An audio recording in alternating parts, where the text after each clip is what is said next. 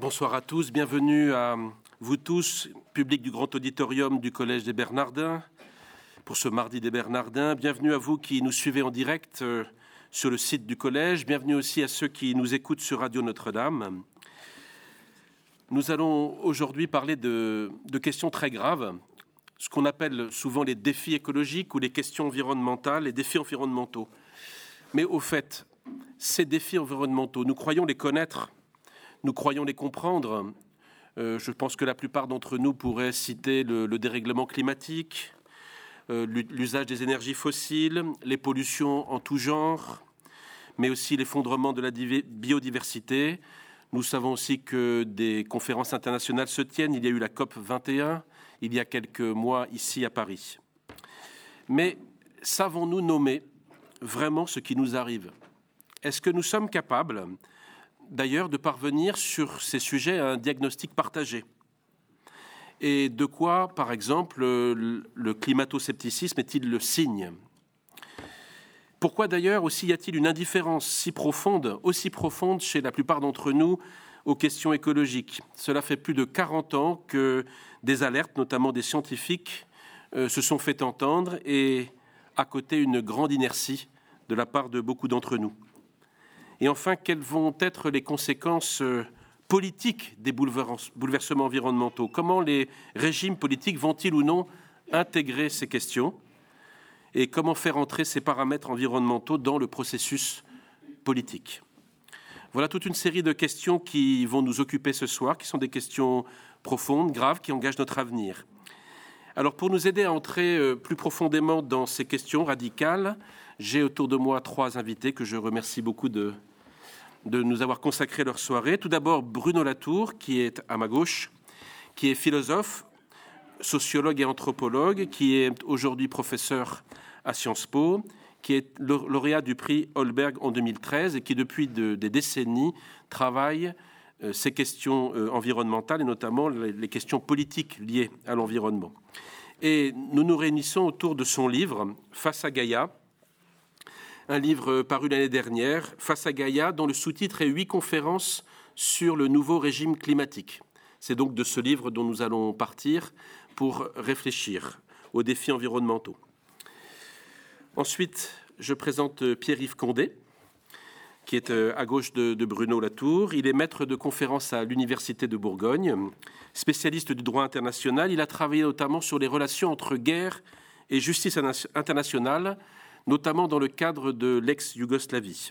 Il est aussi euh, un grand lecteur de théologie politique et il réagira aux analyses de théologie politique que nous propose Bruno Latour. Et à ma droite, je présente maintenant Philippe Descola. Bonsoir et bienvenue. Euh, Philippe Descola est professeur au Collège de France, il est anthropologue et philosophe, il est aussi directeur d'études à l'EHESS. Au Collège de France, euh, il est titulaire de la chaire d'anthropologie de la nature et il dirige le laboratoire jadis créé par Claude Lévi-Strauss et qui porte le nom d'anthropologie sociale. Il y a quelques années, euh, il s'est fait connaître euh, de manière mondiale par un très grand livre, Par-delà nature et culture, dont nous reparlerons pendant, pendant ce débat. Et puis, il devait y avoir aussi une quatrième personne parmi nous qui s'appelle Laure Solignac, Laure est philosophe et théologienne. Elle est maître de conférence à la faculté de philosophie de l'Institut catholique de Paris. Et elle a notamment travaillé beaucoup sur la théologie franciscaine et la théologie symbolique de Saint Bonaventure. Elle devait être parmi nous, mais figurez-vous qu'elle habite un petit endroit de France, dans le Loiret, qui est aujourd'hui en vigilance rouge. C'est-à-dire qu'à 100 mètres de chez elle, tout est inondé. Donc elle a dû rester dans sa maison et elle, était tout à fait désolée. Elle m'a envoyé un texte dont je vais lire une petite partie, mais elle m'a dit voilà que, voilà que Gaïa s'en mêle, justement. Donc euh, Gaïa l'ayant empêché de venir, elle, en est tout à fait désolée, mais j'essaierai de, de, me faire son, son porte-voix, son porte-parole, parce qu'elle a beaucoup réfléchi depuis des mois en travaillant face à Gaïa de manière très très approfondie. Et donc je crois qu'on pourra quand même partager ses réflexions. Alors voilà comment va se passer cette table ronde. Je vais d'abord passer la parole à Bruno Latour qui va devoir faire l'exercice un peu redoutable, mais il m'a dit que c'était possible. En cinq minutes, donner les lignes de force de face à Gaïa, lui donner les, les principales lignes de force que nous allons ensuite reprendre une par une avec nos invités. Merci beaucoup. À vous la parole, Bruno. Bah, disons, Gaïa est une figure, hein. c'est un concept et une figure permet de se trouver à l'intersection entre les quatre domaines dont on va parler. Le premier domaine, c'est évidemment les sciences. Ça fait comme vous l'avez rappelé, une quarantaine d'années que les alertes, les instruments, les campagnes d'analyse, les modèles des scientifiques euh, nous alertent sur une transformation, non pas simplement de l'environnement, comme on disait encore au XXe siècle, mais euh, de ce qu'ils appellent euh, le système Terre, qui est la version, disons, savante de ce que moi j'appelle Gaïa pour donner une forme plus figurée. Et donc ces alertes nous amène à quelque chose qui n'est pas une crise écologique, une crise, ça serait passagère, mais disons une mutation euh, écologique. Et c'est celle-là que les scientifiques nous amènent sur un plateau en nous disant, à nous, anthropologues, juristes, euh, philosophes, euh, théologiens, qu'est-ce que vous faites de cet événement que, nous annonçons? Et sachant que c'est assez compliqué pour eux, parce que c'est à la fois des énoncés de fait qui sont aussi des alertes. Et c'est une situation euh, qui est évidemment troublante pour des scientifiques qui étaient habitués à être assez à distance de la chose dont ils parlent. Donc ça, c'est le premier, le premier élément. Le deuxième euh, élément, qui est très, évidemment euh, très important, c'est, et dont Philippe Descola va, va évidemment parler, ça transforme très profondément notre rapport à l'anthropologie. Nous savons que tous les collectifs, comme nous disons, c'est-à-dire toutes les cultures, avaient une cosmologie. Cette cosmologie joue sur des tas de rapports entre les animaux, la Terre, euh, le ciel, etc. Mais on les regardait un peu jusqu'ici comme quelque chose qui concerne justement l'anthropologie, l'anthropologie de la culture, mais qui ne nous concernait pas directement. Or, la mutation euh, écologique nous amène à nous poser des questions assez semblables aux questions que les différentes euh, cultures se posent sur les conditions de leur existence matérielle et, terrestre. Donc on est amené à relire la littérature euh, anthropologique en disant ce qui vous est arrivé nous arrive aussi, peut-être de façon moins euh, dramatique, mais euh, toutes les façons dont vous avez inventé des moyens d'avoir une cosmologie et de résider sur Terre nous intéressent d'une façon nouvelle, parce que au fond, on va tous chercher des moyens de, survivre, comme le dit Anna Tsing, dans les, certaines des ruines euh, de, l'ancienne nature. Ça, c'est le deuxième cercle, disons, au milieu duquel se trouve Gaïa. Le troisième, peut-être plus inhabituel pour ceux qui travaillent en écologie, mais assez normal euh, au Bernardin, c'est un nœud euh, théologique qu'il faut expliquer, qu'il faut dénouer, un, lien, un certain lien entre théologie et politique qui doit être capable d'expliquer notre indifférence relative à ces alertes, comme le rappelait Frédéric, c'est-à-dire une certaine euh, finalement euh, ce que moi j'appelle en utilisant un terme euh, théologique quiétisme, c'est-à-dire une façon, on entend, et puis bon, j'y pense, et puis j'oublie. Et il y a là évidemment quelque chose qui est très intéressant pour des gens qui sont toujours projetés en avant dans le grand récit de la modernisation et qui s'aperçoivent de façon assez brutale que ce grand récit de la modernisation emmène vers un horizon qui n'est plus accessible. Et brusquement, on se repose des questions sur disons, la direction générale de la théologie Est-ce que c'est de regarder euh, le ciel ou est-ce que c'est de réapproprier, de se réincarner? Après tout, c'est un grand thème théologique euh, sur une terre euh, nouvelle. Mais ça, ça suppose de dénouer le lien de, théologie politique qui s'est noué quelque part, probablement avant la révolution scientifique, et qui continue à nous influencer. Donc il y a trois, il y a trois disons, cercle euh, au milieu duquel se trouve Gaïa. Et le quatrième, celui dont va parler euh, Pierre-Yves, qui est très troublant, euh, c'est que nous nous trouvons aussi dans une question de renouvellement de la question de la souveraineté. Parce que après tout, si vous vous rappelez la COP 21, lorsque les 189 chefs d'État étaient là et ont signé un traité, ils ont signé entre eux sous un mode géopolitique classique, mais en même temps, ils ont d'une certaine façon, que nous allons, je l'espère, analyser avec Pierre-Yves, reconnu la présence euh, d'une autorité un peu supérieure à, tous, mais dont évidemment il n'y existe aucun euh, contrat, aucune forme euh, juridique, qui leur a dit il faut faire quelque chose pour s'entendre. Donc en fait, ils ont tous simultanément, d'une certaine façon, reconnu la présence d'une autorité qui aurait une forme de souveraineté et qui est évidemment complètement encore en pointillé. Donc voilà, Gaïa, c'est la personne qui se trouve une figure. Ça n'est pas un être à qui il faut donner plus que la, notion de figure, mais je pense que c'est pas un théologien. Euh, je n'étonnerai pas un théologien en disant que les figures sont très importantes, qui est une figure conceptuelle, un personnage conceptuel qui se situe au, cœur de ces quatre euh, dispositifs. Et moi, j'ai essayé de façon un peu brutale euh, de, lier ensemble ces quatre, ces quatre grandes figures. Est-ce qu'avant de passer la, parole à Philippe Descola, vous pourriez peut-être euh, dire un mot sur James Lovelock, à qui vous avez emprunté cette figure de Gaïa? Alors, Gaïa est, un terme qui a été suggéré à un scientifique anglais, euh, qui est lui-même un, personnage assez passionnant, hein, qui vit toujours d'ailleurs, euh, et qui avait découvert, après beaucoup d'autres et avant beaucoup d'autres, une chose assez simple, c'est que l'existence des vivants a un rôle absolument capital dans le maintien euh, de leurs propres conditions d'existence. Autrement dit, euh, l'oxygène que vous respirez dans cette salle est entièrement d'origine euh, vivante. Ce sont les vivants qui font que vous avez de l'oxygène. Et, dit Lovelock, ce sont les vivants qui organisent d'une certaine façon, évidemment disputée, que s'il n'y a pas trop d'oxygène, auquel cas nous brûlerions tous d'un seul coup, et pas assez, auquel cas nous serions tous en train de suffoquer. Donc la balance des 12% d'oxygène est quelque chose qui est activement maintenu euh, par, euh, disons, les phénomènes euh, vivants. Et donc c'est cette activité de maintien des conditions d'existence par les vivants qui se trouve sur la seule, le seul endroit de la Terre que nous connaissons, c'est-à-dire Gaïa, cette fine pellicule de vie dans laquelle nous, résidons tous, tout ce qui est vivant réside dans ça. Il y a peut-être des tas d'autres vies ailleurs, mais nous n'y sommes pas. Celle où nous vivons, c'est cette forme très étrange qu'on a peu appelé système Terre pour faire plus sérieux, qui a été en quelque sorte modifié assez profondément par la situation actuelle que certains géologues et climatologues appellent anthropocène.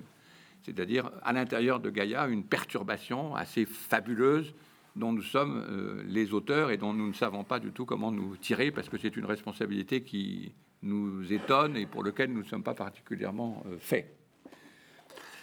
Alors si je comprends bien cette perturbation de cette fine peau que que Bruno Latour appelle Gaïa à la suite de James Lovelock, réinterroge aussi notre rapport à l'anthropologie.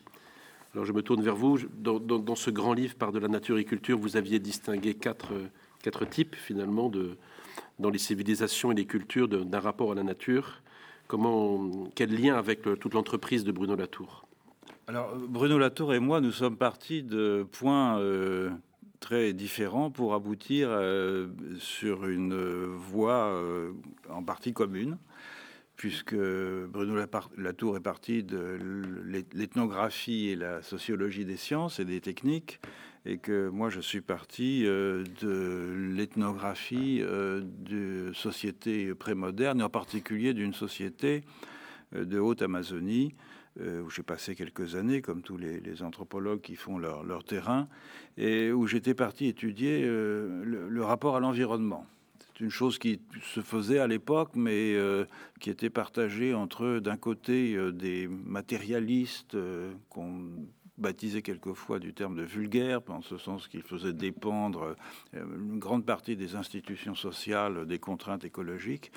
Et de l'autre côté, il y avait une voix plus, euh, disons, idéaliste ou symboliste euh, qui considérait la nature comme un lexique de propriété au sein duquel l'esprit venait puiser des qualités de façon à les organiser en systèmes signifiants.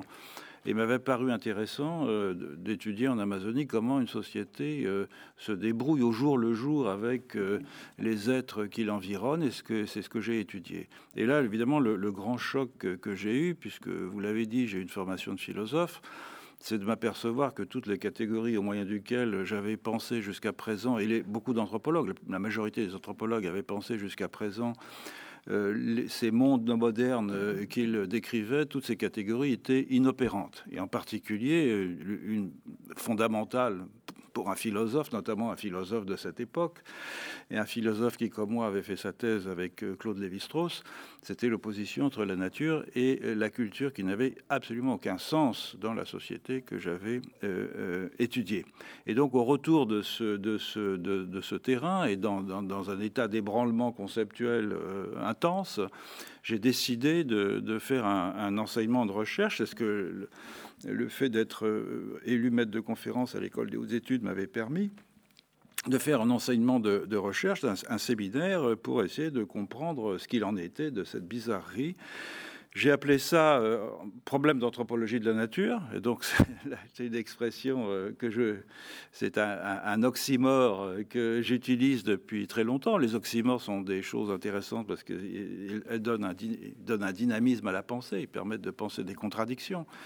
Anthropologie de la nature parce que, tout simplement, ce que à l'époque je formulais encore en termes de construction sociale, c'est-à-dire je m'apercevais que la nature tant dans le monde moderne que dans euh, les sociétés euh, que j'avais étudiées et que, sur lesquelles je lisais, était euh, un, artefact conceptuel qui permettait sans doute de produire des choses intéressantes, mais qui devait être remis en question sous la forme où elle était employée par les anthropologues. C'est là que j'ai découvert le, les, premiers travaux de Bruno Latour. Je crois qu'on s'est découvert réciproquement, puisque dans, dans, dans, dans euh, enfin, nous sommes cités à peu près à la même époque, et, euh, j'étais absolument euh, ravi de voir que du côté de la sociologie des sciences, le même type de travail de sape et de démolition était en branle était en branle en tout cas notre pensée. Et évidemment, la question était de savoir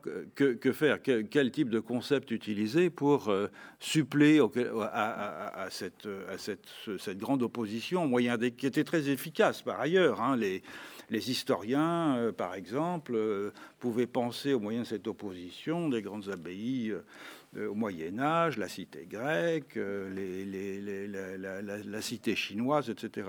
Mais de fait, lorsqu'on lisait attentivement et les travaux historiques et les travaux ethnographiques, on s'apercevait qu'on pouvait très bien se débarrasser de cette opposition. Donc je me suis lancé dans ce projet euh, de, de, de, comprendre euh, quelles sont les différentes formes de continuité, de discontinuité que les humains perçoivent euh, avec les non-humains.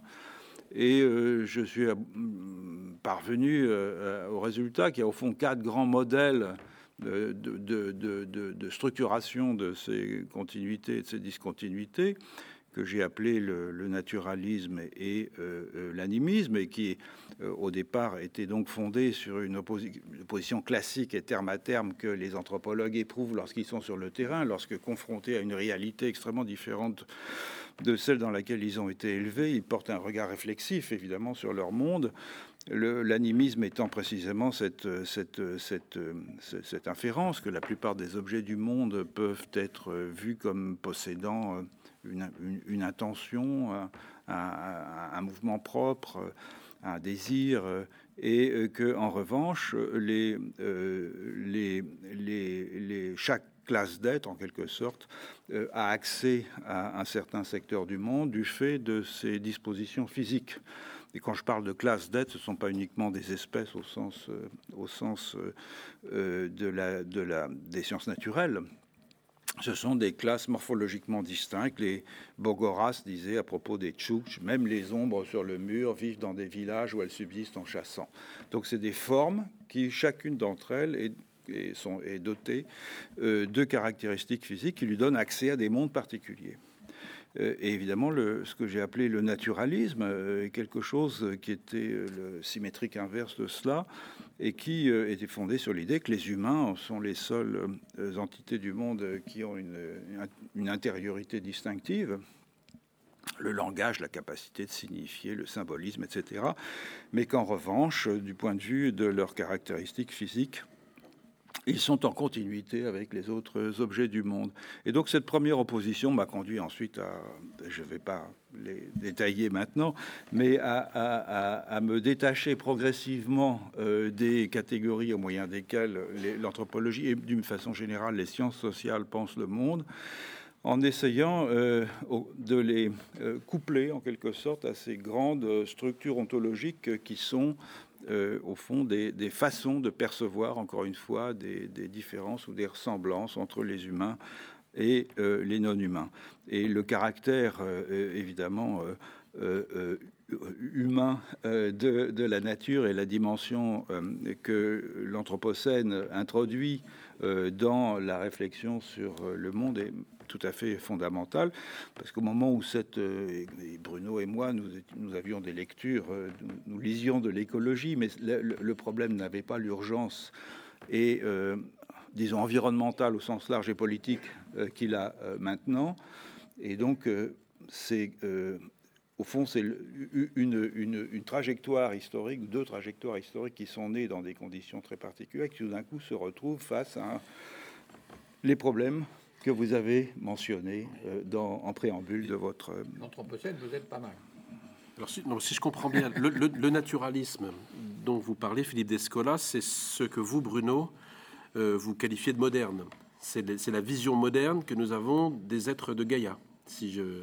Oui, euh, c'est-à-dire qu'il n'y a pas d'activité, on ne peut pas donner d'intentionnalité ni à Gaïa ni aux êtres qui la composent. Donc c'est un, excès de déanimation euh, de la planète à cause de ce que dit Philippe, c'est-à-dire nous sommes animés dans notre conscience, mais le, reste de tout ça, ça fait partie du même ensemble déanimé. Et là, la différence, et ce qui nous rend grand service, c'est l'Anthropocène, parce que brusquement, euh, des très longs arguments que vous devez faire, Philippe, ou que je devais faire pour expliquer la construction sociale des sciences, ou que vous deviez faire pour parler euh, du naturalisme, brusquement, sans qu'on le veuille du tout, un immense vague euh, nous a emportés en quelque sorte, et de gens qui disent nous ne pouvons pas séparer. Par exemple, si je prends le cycle de l'azote, je suis aussi bien et très rapidement dans des usines que euh, dans l'ancien domaine de la nature. Le cycle de l'azote est maintenant majoritairement industriel, par exemple. Donc on a, on a un dimensionnement des questions qui nous intéressaient depuis une quarantaine d'années complètement euh, différent. Peut-être que vous pourriez redire en quelques mots ce, qu'on entend par anthropocène, parce que je ne sais pas si cette expression géologique. C'est un terme disputé, mais c'est un terme très disputé parce qu'il euh, il est d'abord critiqué par les scientifiques eux-mêmes à l'intérieur de la domaine. Mais disons, c'est de nommer une période euh, historique et géologique par son agent actif le plus important, comme on le fait pour les autres périodes de la géologie que vous avez tous appris à l'école. Mais euh, cette fois-ci, euh, l'agent le plus important c'est, est désigné par un comité de stratigraphes, des gens tout à fait sérieux, comme étant les humains. Alors le problème, c'est que les humains, c'est un concept qui ne sied pas trop euh, ni aux sociologues ni aux anthropologues, parce que c'est un concept beaucoup trop vaste. Mais ce qui est très intéressant dans l'Anthropocène, c'est que c'est un oxymore, comme le disait Philippe, c'est-à-dire brusquement, on nous dit, vous les humains, vous êtes une force géologique, vous avez un devenir pierre. Et brusquement, toutes les questions qui sont des questions classiques, qu'est-ce qu'on est, est-ce qu'on est grand, est-ce qu'on est petit, est-ce qu'on est responsable, est-ce qu'on n'est pas responsable, se retrouvent réagitées. Et donc, c'est ce qu'on faisait, nous, dans nos domaines spécialisés et sur des problèmes et des questions euh, techniques qui devient un, problème massif et un problème partagé surtout euh, par l'ensemble de, nos, de nos euh, des terrestres, des gens qui habitent la Terre. Donc c'est quand même relativement intéressant d'avoir inventé des concepts tout petits à l'intérieur d'un tout petit domaine et brusquement de se dire ah, mais ça, ça intéresse aussi bien des scientifiques du climat que des militants ou des activistes, que etc. Et c'est ce mouvement-là qui est. Oui, ça peut rajouter quelque chose sur l'Anthropocène. En, effet, c'est la, question, euh, euh, c'est de, quel est cet anthropos euh, qui était à la source de l'Anthropocène. C'est à la fois une question d'assignation de responsabilité, bien sûr, mais c'est aussi une question de, choix de date de départ. Le, les fameux, le fameux clou d'or, le Golden Pack euh, que, les, euh, que les géologues euh, souhaitent établir de façon incontrovertie pour définir la date de départ. pendant longtemps, moi, j'étais pas très convaincu par la notion d'anthropocène, si ce n'est par son l'agitation et le reconfort philosophique que ça me donnait, de, comme, comme vous l'avez dit, le fait que ce soit des scientifiques qui viennent au fond, justifier euh, des intuitions que nous avions et des, un travail euh, que nous faisions dans le domaine des, des sciences sociales depuis longtemps. Et la, question du, point de départ, elle a été euh, euh, agitée par euh, beaucoup de gens. Donc moi, j'ai pendant longtemps pensé qu'au fond, l'Holocène, c'était le, début de la domestication des plantes et des animaux, c'était le début d'un grand bouleversement. Et puis j'ai changé d'avis et je me suis rendu compte que l'Holocène, c'est 11 000 ans. Hein. Oui, donc l'anthropisation, ce grand mouvement d'anthropisation. Alors l'anthropisation, elle est très ancienne, hein, parce que les feux de brousse en Australie, bien avant les, la, la, culture, l'agriculture, et dans une région où elle ne s'est pas développée de façon endogène, euh, ont eu des, effets euh, très importants et euh, les autochtones, les aborigènes en Australie sont conscients des effets des feux de brousse sur la végétation. Donc l'anthropisation, c'est quelque chose de très ancien.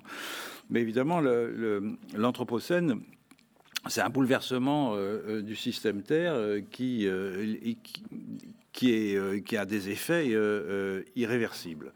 Et pour cela, la question de savoir à quelle est l'époque ou quel est le, facteur causal le, plus important est fondamental.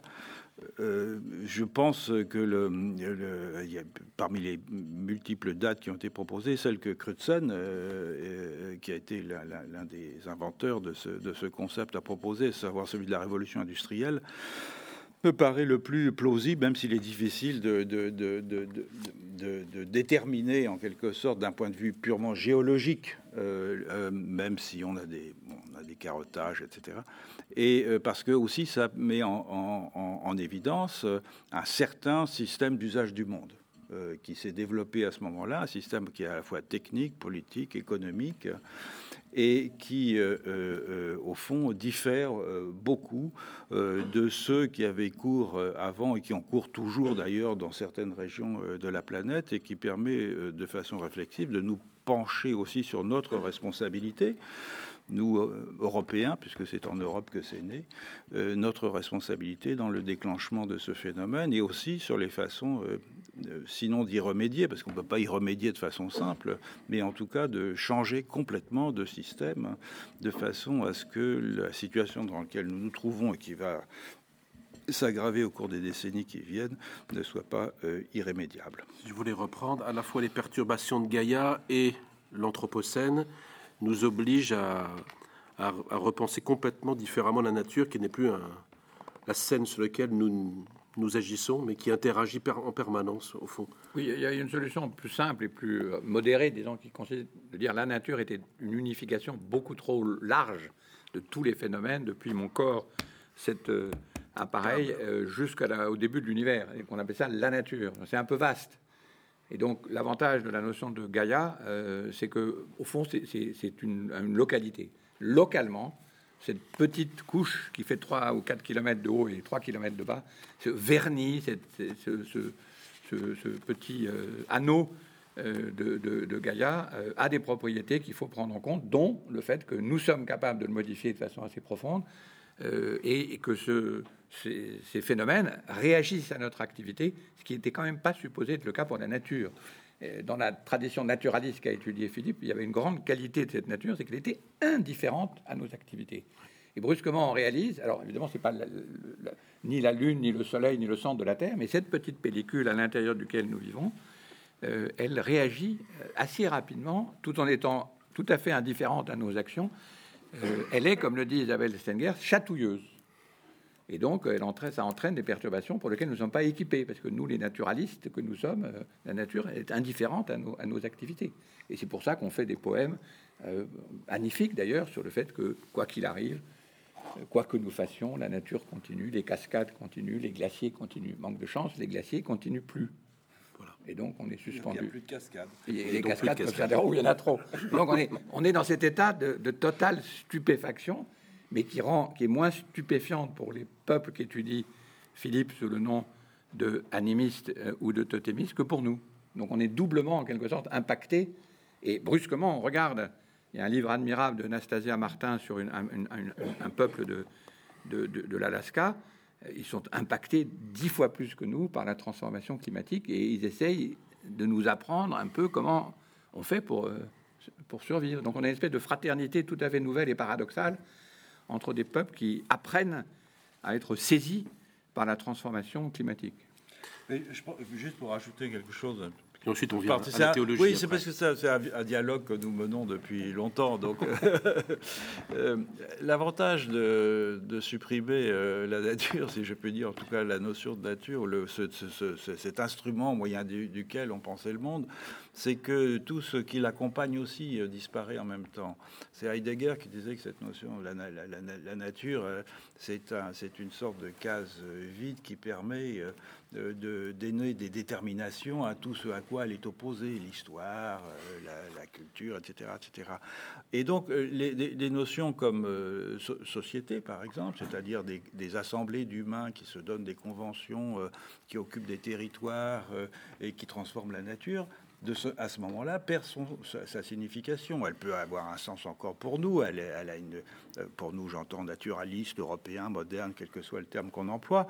Mais cette, euh, cette, cette, notion de société au moyen desquelles on définissait des collectifs dans d'autres régions du monde se, se, se fragmente, se, dissout, euh, s'écroule, et elle montre son absence totale de pertinence. Et c'est d'autres concepts qu'il nous faut imaginer, non seulement pour, des, pour réformer l'anthropologie, ce qui est, c'est très bien, mais, mais au-delà de, cela, et réformer les sciences sociales, ça aussi c'est très bien, mais au-delà de ça, pour penser le présent, dans la mesure où euh, euh, ces formes d'interaction que nous entretenons avec cette nature chatouilleuse, euh, d'autres peuples les ont entretenues aussi avec d'autres formules, d'autres manières de composer des mondes et, d'associer des êtres extrêmement divers. Donc il faut pouvoir retrouver notre, ébranlement, notre inquiétude et le mettre en regard euh, d'autres formules qui sont elles-mêmes ébranlées par ce que nous avons provoqué. Alors justement, on va maintenant passer dans un deuxième moment de, réflexion pour essayer précisément de, de retrouver d'autres compositions avec ces éléments. Euh, Bruno Latour, dans le chapitre 6 de Face à Gaïa, vous vous interrogez sur l'origine de l'insensibilité, notamment des Occidentaux, euh, à toutes ces questions écologiques. Et vous dites, il faut aller chercher cette insensibilité, euh, au fond, dans un facteur théologique et religieux. Il y a une origine religieuse euh, à cette insensibilité. Et alors, vous convoquez deux, deux notions théologiques qui sont celles d'abord de l'Apocalypse, en disant il y a un moment autour du 13, peut-être du XIIIe siècle où les, des, penseurs chrétiens vont imaginer que l'on peut finalement vivre la fin des temps sur cette terre. Voilà.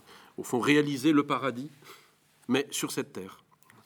Et puis vous convoquez une deuxième, deuxième courant euh, qui court aussi à la fois dans le judaïsme et dans le christianisme qu'on appelle le gnosticisme, notamment qui est un courant qui à la fois euh, se prétend être d'une connaissance assurée et donc euh, fait disparaître l'incertitude même de l'expérience de foi, et en plus se traduit par, le, par un très très profond mépris de la matière. Et vous dites que c'est cette, c'est cette conjonction au fond, de, ces, de ces deux mouvements qui expliquent qu'aujourd'hui, alors que nous, nous, nous disons tous matérialistes, que nous avons normalement les yeux rivés sur la matière, nous lui sommes profondément indifférents. Alors, je vais donc prendre la parole maintenant à la, à la place de Laure Solignac, qui est donc bloqué dans ces inondations, dans ces inondations euh, du Loiret, et qui a donc, euh, je, vais lire un, très beau texte justement qu'elle a écrit, une, une, des réactions qu'elle voulait euh, vous soumettre, et puis vous poser une question. Et dans l'une de ses réactions, elle, parle de, Saint François d'Assise. Elle est donc une spécialiste de la théologie franciscaine. Et elle réfléchit sur l'attitude que François d'Assise avait vis-à-vis justement euh, des créatures, parce que lui n'était pas précisément dans ses courants euh, gnostiques et, millénaristes. Et alors, elle nous fait remarquer que lorsque euh, Saint François d'Assise compose son fameux poème de la création ou cantique de Frère Soleil, Loué sois-tu Seigneur pour notre Frère Soleil, euh, que François d'Assise ne se pose pas devant les créatures comme un spectateur qui ne ferait pas partie du monde. Il n'y a pas pour lui la nature d'un côté précisément et la culture de l'autre. Et elle remarque que cette dualité est apparue récemment et que les travaux de Philippe Descola le montrent très bien. Et alors, elle prend donc comme exemple ce fameux cantique des créatures. Souvent, nous le, nous le traduisons par Loué sois-tu Seigneur pour toutes les créatures et en particulier pour Frère Soleil. Et elle, explique que euh, c'est une, une, traduction qui n'est pas juste. Euh, la traduction exacte, c'est Loué sois-tu Seigneur par toutes tes créatures et non pas pour toutes tes créatures. C'est une grosse différence. Oui. C'est une grosse différence parce que dans un cas, si vous dites euh, pour Frère Soleil, eh bien, ça veut dire que François serait comme un spectateur extasié devant une nature qui lui serait totalement extérieure. Tandis que si vous dites Loué sois-tu Seigneur par toutes tes créatures, ça veut dire que François se joint lui-même à la louange des créatures et il la prolonge en tant qu'humain, par la parole, par la poésie, par le chant, mais il la prolonge. Bref, elle euh, explique qu'il y a chez lui un régime commun des créatures face au Créateur qui est leur Père à toutes, puisque nous avons le même Père, le même Créateur, nous sommes évidemment et tout naturellement des frères et des sœurs, disait François, et nous sommes embarqués dans la même histoire. Alors, les biographes, de, ça je ne le savais pas, de, de Saint François soulignent même qu'aux yeux de ce François d'Assise, des créatures que l'on disait irrationnelles, sont pour l'homme un excellent exemple d'obéissance au Père. l'homme étant plutôt, nous le savons bien, euh, désobéissant. Et ces mêmes biographes euh, soulignent aussi que si les bêtes sauvages en étaient venus à obéir à François d'Assise, c'est uniquement du fait qu'il était devenu lui-même obéissant à Dieu et soumis à toute créature, comme le dit euh, la première règle de, de, sa propre règle. Autrement dit, elle nous fait remarquer, lors que François régnait sur les autres créatures parce qu'il avait résolument choisi de les servir. Et telle est d'ailleurs la signification de l'expression frère mineur. Vous savez qu'on appelle les franciscains des frères mineurs. Et la signification de cette expression, c'est frère le plus petit de tous parmi toutes les créatures. Alors on voit très bien que cette question de la parenté entre les autres créatures et nous est primordiale. Euh, Laure explique que si nous croyons réellement, comme les hachoirs d'Amazonie avec lesquels a vécu Philippe Descola, que les autres créatures muettes ou parlantes sont de notre famille, sont notre frère ou notre sœur, notre relation avec elles change du tout au tout. Ce ne sont plus des étrangers dans le sens où nous ne concerne pas, mais des membres de notre famille.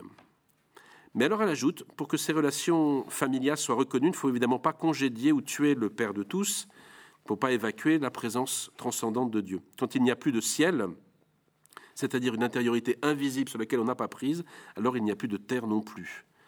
Il y a donc un terrain de jeu, il n'y aurait plus qu'un terrain de jeu, un champ d'investigation et finalement un dépotoir comme le dit le pape François. Alors elle pose une question, ayant dit cela, parce qu'elle a remarqué que dans Face à Gaïa, dans votre livre, Bruno, euh, vous vous méfiez beaucoup de la transcendance. Alors, est-ce par une évacuation de la transcendance qu'on peut parvenir justement à ce réenracinement terrestre, à cette resensibilisation? Quelle est votre position? On a l'impression que vous oscillez entre une méfiance pure et simple vis-à-vis d'une transcendance divine, ou un jugement qui en fait une chose du passé, et d'autre part un certain bon usage de la transcendance. Est-ce que vous pourriez euh, développer, notamment pour ceux qui n'ont pas lu euh, toutes les pages sur cette question? C'est pas le mot qu'il faut dire ici, diable. Euh, il y a la mauvaise transcendance et la bonne transcendance. Et donc, je pense que vous savez, c'est pas un théologien qu'il faut que j'explique ça. La, bonne transcendance, c'est celle de l'incarnation. Donc, dès qu'on commence à parler de transcendance, on, on, vire à quelque chose de tout à fait différent, qui est précisément la tradition gnostique je réutilise à la suite de ce grand philosophe que j'ai découvert euh, trop récemment, qui s'appelle Eric Veuglin, c'est-à-dire quelque chose qui se trouverait le, surnaturel. Or, le surnaturel, et je crois que Philippe sera d'accord avec moi, aussi bien que, Pierre-Yves, euh, le surnaturel est typiquement naturaliste. C'est-à-dire c'est euh, là où on met toutes les choses qu'on a éliminées à partir du moment où on a développé le naturalisme. Donc on envoie dans quelque chose qui est supérieur tout l'appareillage, disons, dont on ne sait plus quoi faire, en particulier Dieu. Or ça, c'est une pensée, au fond, fondamentalement euh, non chrétienne, disons, dans la tradition de Saint François, justement, ou du pape euh, François, puisqu'il a repris le nom de, son illustre euh, du prédécesseur. Et donc, donc ça veut dire qu'on n'arrive jamais à rien quand on dit qu'il faut maintenir la transcendance, puisque si c'est la transcendance surnaturelle, ça ne nous avance en rien. Et c'est au fond la réutilisation d'un vieux thème gnostique qui aboutit au mépris précisément de ce qui n'est que la nature, l'objectivité, la réification, etc. Tous ces thèmes dont on use et, on abuse. Donc je pense qu'il est de même. Si, on a fait tout le boulot pour se débarrasser de la notion de nature, ça n'est pas pour se retrouver avec la notion surnaturelle. Donc voilà, ça c'est déjà euh, une façon de répondre à la, question. Ensuite arrive la question apocalyptique. Et cette question apocalyptique, elle tranche complètement de côté en disant est-ce que nous sommes dans quelque chose euh, que on a travaillé dans la tradition que vous connaissez infiniment mieux que moi et que Laure aurait connu infiniment mieux que moi, c'est-à-dire la fin des temps, mais pas au sens d'une fin des temps dans le futur, une fin des temps maintenant. Or, il me semble, et c'est l'argument du, livre, la partie théologique du livre, dont je m'excuse d'avoir à l'exposer devant des théologiens beaucoup plus éminents que, moi, euh, qui est de dire le sentiment de l'Apocalypse, au sens de révélation d'une situation de crise, euh, est essentiel pour sortir de cette indifférence. Il n'y a que quand on se met dans la situation, ce que j'appelle face à Gaïa, c'est-à-dire c'est une situation apocalyptique, c'est pas une situation catastrophiste, c'est une situation apocalyptique. Ah, maintenant on peut commencer à faire quelque chose. Mais tant qu'on est dans cette situation de, disons, d'incertitude sur la, position du, problème, on pense qu'on va s'en tirer, au fond, que, le futur va s'arranger. D'ailleurs, c'est ce que disent les gens. Les hommes ont toujours trouvé des solutions, etc., etc., Et on est dans cette position quiétiste. Peut-être pas très sympa pour les quiétistes de la tradition quiétiste, mais en, en gros, c'est ça.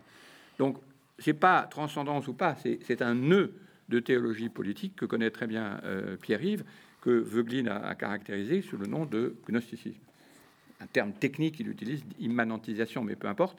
Donc cette idée qu'au fond, on a perdu avec euh, le, cette, idée d'une forme de, de, mauvaise transcendance et le politique, qui est absolument incapable de résoudre des grandes questions, qui est quelque chose de complètement profane, et c'est très bien, et quelque chose de religieux. Et donc la fusion, et ça nous sommes au milieu de ces... Il ne faut pas oublier que toutes ces questions, ce sont des questions, le naturalisme, l'État, le droit, etc., c'est inventé pour résoudre le problème des guerres de religion. Tous nos grands euh, prédécesseurs philosophes sont, euh, quand on parle de Descartes, on oublie que c'est pendant la guerre de 30 ans. La guerre de 30 ans, c'est la Syrie actuellement, c'est une, dévastation de, de l'Europe centrale. Et donc, toutes ces questions se sont élaborées pour essayer de trouver une solution aux guerres de religion qui nous fait perdre et la politique et la religion. Je résume un long argument que j'aurais été ravi de discuter avec Laure s'il avait été là. Alors, comme il nous reste une dizaine de minutes, on va passer, puisque vous en plus vous venez de me tendre une perche, on va passer aux questions de théologico-politique. Je vous donne simplement, redonne le numéro euh, de SMS pour que vous puissiez poser vos questions 06 89 51 07 83. Ou vous pouvez aussi utiliser euh, sur Twitter le hashtag mbernardin. Donc, venons-en maintenant aux questions théologico-politiques. Effectivement, une synthèse de notre politique moderne a été élaboré au cours du XVIIe siècle. Et Bruno Latour nous dit que précisément, euh, Gaïa et l'Anthropocène remettent tout à plat. Donc voilà, que finalement, que Gaïa nous oblige à reposer la question de la souveraineté. Alors, est-ce que vous pouvez réagir à, cette, à tout cette, euh, cet argumentaire? Oui, j'essaie de faire en faisant quelques liens avec ce qui était dit, euh, ce qui était dit avant. Le, sous-titre, effectivement, du, livre de, Bruno Latour, euh, Face à Gaïa, c'est vers un nouveau régime politique, enfin, conférence sur un nouveau régime politique, climatique, excusez-moi, un nouveau régime climatique. Et effectivement, l'idée, c'est que le, cette, cette, cette, intrusion de, de, Gaïa, avec les problèmes qui sont désignés, euh, pointés à travers ce, ce nom, euh, dissout d'une certaine façon ce qui était donc un ancien, par, opposition, un ancien régime euh, climatique. Cet ancien régime climatique, euh, je crois en gros, il est caractérisé par, une, par deux, grands, de grandes propriétés, disons, dans, l'analyse qu'en fait, fait Bruno Latour. la première, c'est qu'il a mis fin il a mis fin à la politique, il a rendu la, la politique impossible, c'est un régime de dépolitisation. Euh, pourquoi et dans quel sens? De façon assez schématique, il apparaîtrait au XVIIe siècle, un XVIIe siècle un peu entre guillemets, hein, c'est de façon un, petit peu schématique, autour disons, des guerres de religion, de façon un peu euh, schématique aussi. Et en gros, il apparaît dans un montage théologico-politique, c'est-à-dire dans une sorte d'agencement des domaines qu'on a tendance aujourd'hui à considérer comme distincts, un domaine de la politique qui n'est pas pour nous, de manière classique, le domaine de la religion, ce qui évidemment n'est pas une évidence du tout euh, naturelle, donc domaine de la politique, domaine de la religion en particulier, et il se fait autour d'abord d'un État donc euh, l'État souverain, 17e, même si bien sûr ça commence bien avant, ça finit bien après, que les voies sont beaucoup plus compliquées, mais cet État souverain qui revendique la souveraineté, qui s'approprie pour lui seul, qui monopolise euh, la souveraineté, qui devient le seul sujet politique et le seul sujet à pouvoir faire la guerre, ce qui fait qu'effectivement à partir de là, la seule véritable politique tend à devenir la politique internationale, politique entre États, monopolisée par les États, tandis que sur le territoire des États, au lieu d'une politique, euh, finalement, qu'est-ce qu'on a avec euh, euh, l'État, souverain, l'État absolu qui apparaît au XVIIe siècle? On a de la police, on a du maintien de l'ordre, ou en termes beaucoup plus contemporains, disons, de la gouvernance. Donc un État qui, euh, dépolitise euh, son, territoire, qui dépolitise euh, les peuples qu'il transforme en population, disons, qu'il va administrer. en face de l'État, un individu, un individu qui lui aussi va être souverain, disons, va être déclaré souverain, titulaire de droit, sujet de droit, lorsque l'État absolu va se démocratiser. et cet individu, c'est un individu qui peut avoir, comme c'est le cas bien sûr au XVIIe siècle, des, des, convictions ou des doutes en matière religieuse et ces convictions et ces doutes en matière religieuse vont être confinés précisément par cet état absolu dans une sorte de sphère euh, privée ou de liberté de conscience euh, ou autre. Donc là, on a ce partage effectivement entre l'État qui s'accapare toute la politique et qui réduit euh, la religion à une affaire qui peut intéresser les individus pourvu que ce soit dans le, le, secret de leur âme, disons, pourvu que ça concerne leur âme justement et pas le monde et pas quelque chose de beaucoup plus public ou beaucoup plus cosmique. Et on a euh, qui vient euh, s'ajouter à ce, vient à ce, partage entre politique et religion, euh, ce qu'on appelle souvent, donc classiquement, parce que les travaux de Bruno Latour et d'autres, effectivement, battent en brèche un peu cette, cette histoire classique, la révolution scientifique au XVIIe siècle, c'est-à-dire, pour en retenir juste l'essentiel, le moment où les sciences, au sens où on l'entend habituellement, vont devenir la norme ou le modèle de la vérité. C'est la vérité par excellence, c'est la vérité scientifique, c'est la certitude scientifique. Euh, et c'est l'État monopole de la politique, s'appuyant sur, euh, sur, une science qui va définir, qui va devenir la norme, le, modèle de la vérité, qui va effectivement euh, former cette espèce d'assemblage qu'on peut qualifier de westphalien de façon un peu courante, là encore entre guillemets, hein. c'est-à-dire une politique qui est une politique internationale entre des États souverains et qui sépare droit et politique.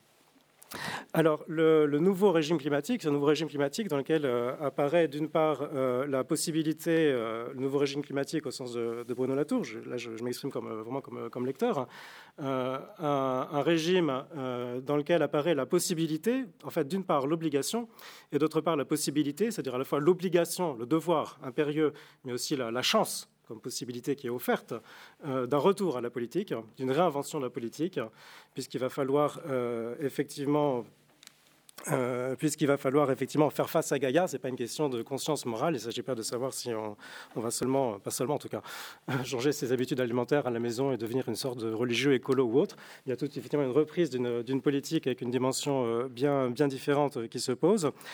et puis, donc euh, devoir et chance de, revenir à la politique. Euh, par rapport à, et puis à une politique réaliste, non pas au sens où elle serait cynique, euh, fondée sur des, rapports de force, des calculs d'intérêt, toutes ces, euh, toutes ces histoires-là, mais une politique réaliste où elle serait une politique de la réalité, une politique terrestre, précisément, de là où on vit, le monde réel, la Terre, pas des, pas des sortes de, chimères X, Y ou Z, alors que l'ancien régime climatique, justement, je disais, sa première caractéristique, c'est qu'il avait mis fin d'une certaine façon à la politique. La deuxième caractéristique, c'est qu'il a été bancal s'il s'est présenté un peu comme, pour reprendre un terme beaucoup plus courant, qui correspond un petit peu à l'ancien régime climatique chez Bruno Latour, comme un système westphalien, bah, ce système n'a jamais été un système, ça a toujours été un système extrêmement déséquilibré, plus ou moins euh, chaotique. Alors là, pour euh, juste une petite euh, minuscule parenthèse, parce que Bruno Latour fait référence aux travaux de Karl Schmitt, qui était un juriste allemand a, qui a, lancé, qui a contribué à lancer euh, les débats au XXe siècle euh, et jusqu'à aujourd'hui en matière de, théologie politique. Il y a des choses extrêmement diverses, extrêmement variées chez, euh, chez Carl Schmitt, des intentions politiques, c'est le cas de le dire, assez relativement divergentes il était, euh, la, façon habituelle de le dire est de dire qu'il s'est compromis avec le nazisme. il est beaucoup plus que, compromis, parce qu'il est un architecte de la mise en place du Troisième Reich. Et quand je parle d'intentions politiques divergentes, c'est pas pour dire que par ailleurs il était euh, extrêmement démocrate, mais c'est parce qu'il y a des intentions, si vous voulez, politiques, de plaidoyer politique, de défense politique euh, de certaines, certaines choses, comme le, Troisième Reich notamment, mais et bien d'autres encore. Et il y a par ailleurs aussi une recherche, une intention plus proprement scientifique de, de retour en arrière d'historiens. Carl Schmitt est par ailleurs de très loin le principal historien euh, du droit international, c'est-à-dire de très loin le principal historien de ce système institutionnel qu'on appelle couramment euh, régime euh, système westphalien. Donc, chez Bruno Latour, on a finalement le, recours à, à, Carl Schmitt en matière de théologie politique, parce que Carl Schmitt, en parlant de théologie politique, dit voilà, cet ancien, ce que, ce que Bruno Latour appelle l'ancien régime climatique, qu'on appellerait en général le système westphalien, est en train de s'écrouler sous nos yeux, dit-il au XXe siècle, dans, dans l'entre-deux-guerres. Et ce qui disparaît, c'est le sens même de la politique, l'idée même de la politique au début du XXe siècle, dans l'entre-deux-guerres, on est encore clairement, si vous voulez, au sommet de ce que Bruno Latour appellerait donc l'ancien, l'ancien régime climatique. On est bien avant l'intrusion de Gaïa, bien avant l'angoisse, l'inquiétude, la, surprise de ce qui, qui arrive avec l'idée, les termes d'anthropocène et tout ça.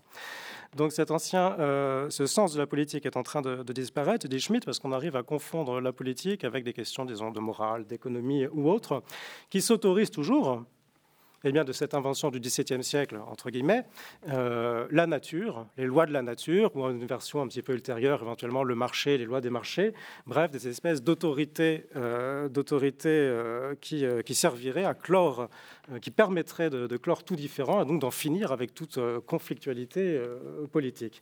Donc recours à Carl Schmitt là-dessus, sur, sur cette question, sur l'idée d'un retour à la politique, qui est un retour à un politique qui se conçoit comme irréductible à ce qui ne serait que moral, ce qui ne serait qu'économie ou autre. Très concrètement, ça veut dire retour à la possibilité d'une politique écologique qui ne soit pas simplement euh, une conduite de belle âme écolo, la belle âme qui se dit voilà, euh, je suis bio, je suis vert, ce qui est certainement euh, très bien à bien des égards, mais la belle âme, ça ne fait pas une politique. Justement, de, Carl Schmitt parle beaucoup de la différence ennemi-ami. Et j'ai compris que précisément Bruno Latour faisait référence à Carl Schmitt pour dire sur ces questions écologiques, il faut nommer l'ennemi. Est-ce que, je ne sais pas si vous avez lu comme moi, que c'était, même un passage obligé pour repolitiser ces questions? Oui, alors je, pense qu'il y, a deux choses, je pense peut-être aussi souligner, c'est que, comme je disais, Carl Schmitt était un auteur qui a écrit des choses assez différentes sur une période assez longue.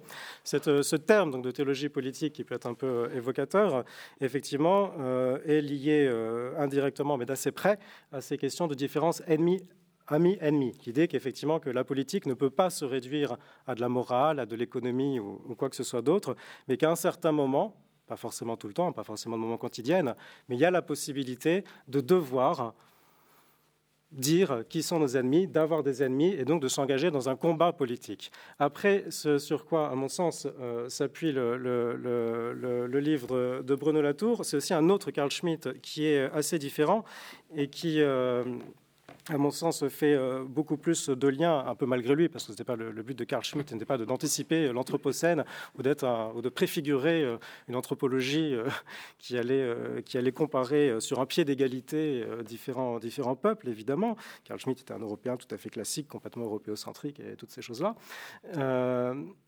mais il y a un autre Carl Schmitt, effectivement, qui est le Carl Schmitt, disons, historien du droit international, et qui dit Là, cette fois-ci, quand il fait son histoire du droit international, il défend plus vraiment de projets politiques. Si, un petit peu, à 25%, mais à 75%, il fait autre chose que, que de militer pour un renouveau de l'Allemagne de l'Occident, bref, pour un projet politique. Il essaie tout simplement, après la défaite euh, de l'Allemagne, après la fin de la Seconde Guerre mondiale, de réfléchir à ce qu'a été l'histoire de ces modernes ou ces occidentaux, avec euh, leur institution politique, l'État et les choses qui, euh, qui vont autour. Euh, et il essaie de réfléchir aux possibilités, aux chances d'une paix. Puisqu'en 1945, la Seconde Guerre mondiale est terminée, elle, bien sûr, mais la guerre froide, en revanche, s'est mise en place. Et avec la guerre froide, la menace de destruction mutuelle assurée, comme on disait à l'époque, c'est-à-dire avec les, armes nucléaires. Et donc Carl Schmitt, qui avait jamais été quelqu'un qui était un, un grand euh, pacifique, en tout cas s'inquiète euh, de voir la guerre, mais une guerre qui n'est pas un combat politique, pas une guerre dans laquelle on se bat pour une cause. Une guerre nucléaire, on se bat pour s'anéantir tous et ça n'a pas, grand sens. S'inquiète donc de la possibilité, effectivement, de repenser la paix. Et c'est là qu'on voit de parvenir, de tenter la paix. Et c'est là, effectivement, que je pense, le, lien aussi chez, euh, Bruno Latour sur euh, ces questions-là. C'est avec la, question de la diplomatie. Alors, Carl Schmitt n'a pas beaucoup approfondi ses réflexions sur la PEP. C'est quand même pas le, mieux placé pour, euh, pour les pousser très loin, même s'il était très bien placé pour y aboutir et les lancer. Et effectivement, chez Bruno Latour, on a cette question de diplomatie. Qu'est-ce que c'est une diplomatie? Eh bien, c'est une entreprise euh, politique, proprement euh, politique, euh, qui ne va pas prendre pour acquis que tout le monde, tout peuple est un peuple à État, que tout peuple est un peuple qui reconnaît comme autorité suprême la nature et les lois de la nature, par opposition à Dieu, pour qui la religion, par exemple, soit qu'une affaire privée. Et donc, cette notion de diplomatie va effectivement amener dans une forme de diplomatie entre négociation et combat à mettre en cause la description que chaque peuple peut avoir de soi-même, que les modernes peuvent avoir d'eux-mêmes. Est-ce que les modernes, par exemple, sont des gens qui sont les champions de la nature, parce qu'ils ont compris la nature, ils maîtrisent ses lois, alors que les autres, les malheureux, nos modernes, sont toujours un petit peu attardés, mais on pourrait les moderniser. Donc est-ce que les modernes sont des gens comme ça? Et quels sont les autres peuples euh, qu'on va rencontrer? Comme le sujet est, vaste et que j'ai peur d'être trop long, je vais dire euh, juste en, un mot peut-être. Il me semble que ce qui est très intéressant euh, de ce point de vue un petit peu de diplomatie, c'est-à-dire une nouvelle figure politique, une figure de politique euh, internationale, c'est qu'effectivement, dans cette figure de la, cette nouvelle figure de la politique comme diplomatie qui affronte le risque de la guerre en tentant, disons, tentant, ça peut échouer, des négociations de paix. Gaïa, l'intrusion de Gaïa, euh, intervient, je dirais, euh, une suggestion comme ça, comme un opérateur de décolonisation et euh, d'historicisation. Un opérateur de décolonisation parce qu'effectivement, tout à l'heure, les, travaux de Philippe Descola étaient cités, des travaux aussi de Nastasia Martin qui, qui qui a fait cette thèse avec, pardon, Martin qui a, fait cette thèse avec vous, d'autres, personnes parlant de, de, noms de différentes sociétés qui ont été, différents peuples, différents collectifs qui ont été cités.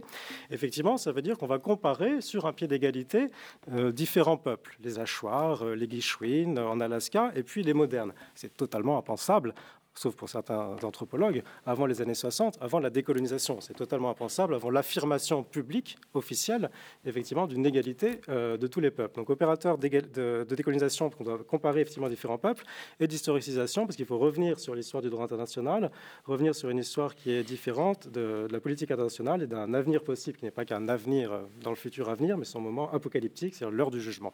Excusez-moi pour la longueur. Merci beaucoup. Donc, euh, vous, vous l'avez compris, nous finalement, ce, que les, réflexions de Bruno Latour nous obligent à faire, c'est de, repenser ensemble les sciences politiques, la théologie ou la religion, et, d'arriver, vous voyez, à, finalement à un nouveau régime. Donc, si vous voulez en savoir plus, vous pouvez de nouveau vous référer à ce, ce livre, vraiment très, très riche, qui fait beaucoup réfléchir.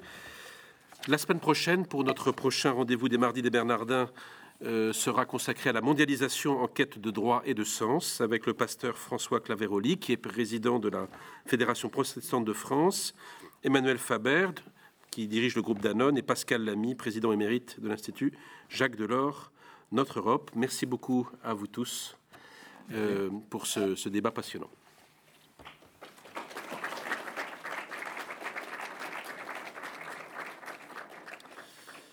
Alors, nous voilà maintenant lancés dans une. En fait, c'est la même chose, mais on recommence. Maintenant, on recommence sans la télé.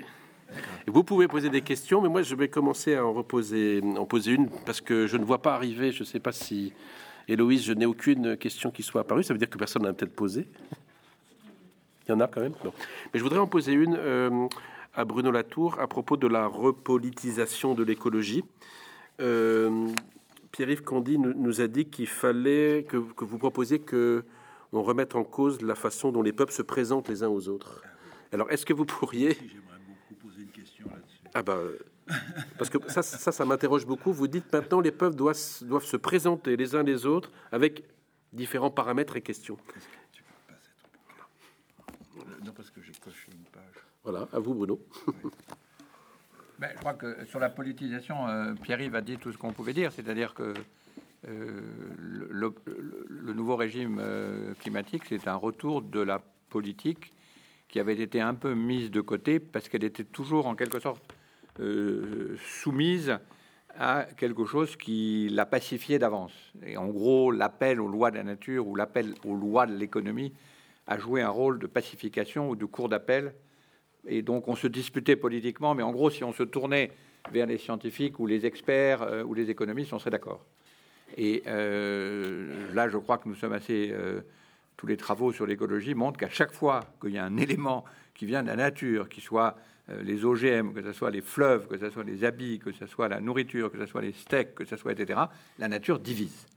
Et son unification ne peut pas être supposée a priori. Sans ça, ça veut dire qu'il n'y a pas de politique. Autrement dit, et c'est là où Schmitt est de bon usage, il faut, comme je dis, prendre Schmitt à une toute petite dose.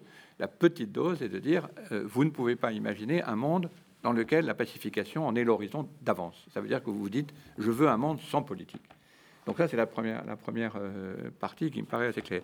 Comment est-ce qu'on organise Alors maintenant, on passe à la partie diplomatique. Si c'est ça, c'est-à-dire s'il n'y a pas de supérieur commun qui permette de dire, nous sommes de toute façon tous unifiés par la notion de, nature, euh, il faut inventer une procédure de, représentation des peuples les uns aux autres ce qui a été évidemment construit épistémologiquement par la scène même de l'anthropologie, et c'est pour ça que je suis très heureux d'être considéré parfois comme un anthropologue, parce que cette scène, évidemment, elle est admirable. Je lis en ce moment la biographie magnifique de Lévi-Strauss euh, par Emmanuel Loyer. On voit bien, c'était aussi un des livres de Lévi-Strauss, c'est une assemblée extraordinaire euh, des peuples euh, qui se présentent les uns aux autres. Et maintenant, avec ce, cet ajout nouveau et imprévu, que le fait que la terre tremble sous les pas, c'est quelque chose qui devient commun.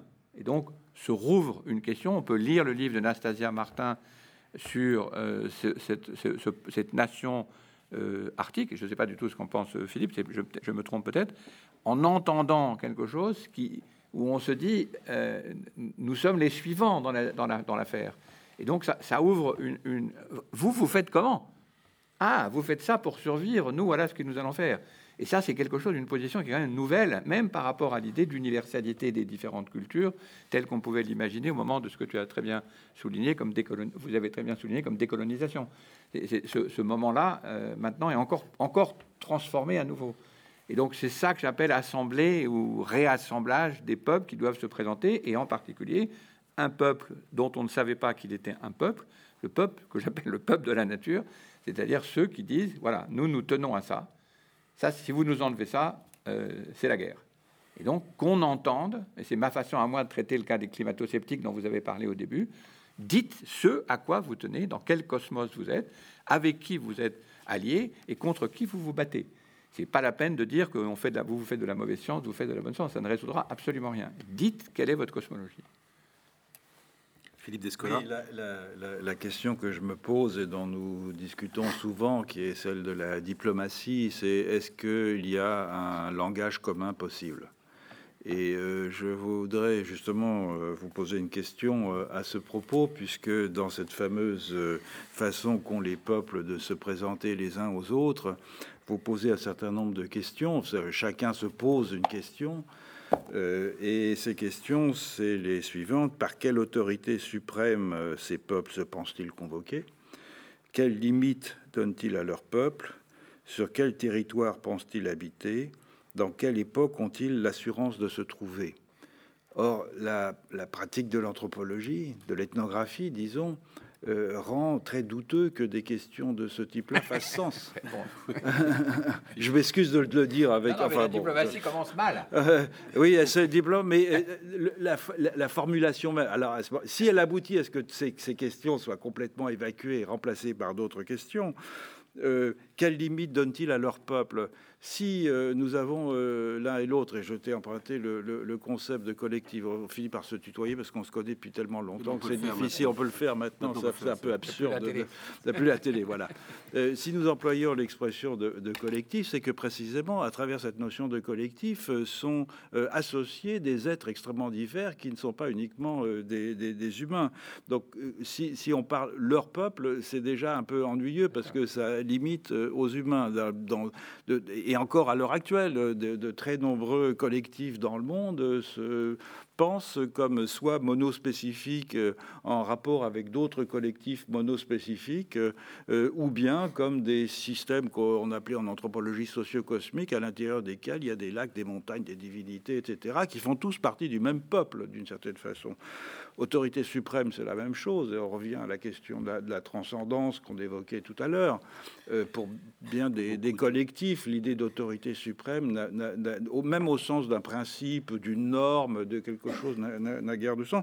Sur quel territoire pense-t-il habiter? La notion de territoire est, extrêmement liée euh, à l'histoire euh, européenne. Et on s'aperçoit de plus en plus maintenant à travers l'analyse que font, euh, à travers l'analyse que les, anthropologues font en particulier, euh, des façons dont des euh, peuples non modernes, des populations autochtones revendiquent des droits que nous appelons territoriaux, à quel point ces conceptions du territoire diffèrent et, ont beaucoup de peine à s'adapter euh, au, système juridique euh, tel que nous le connaissons.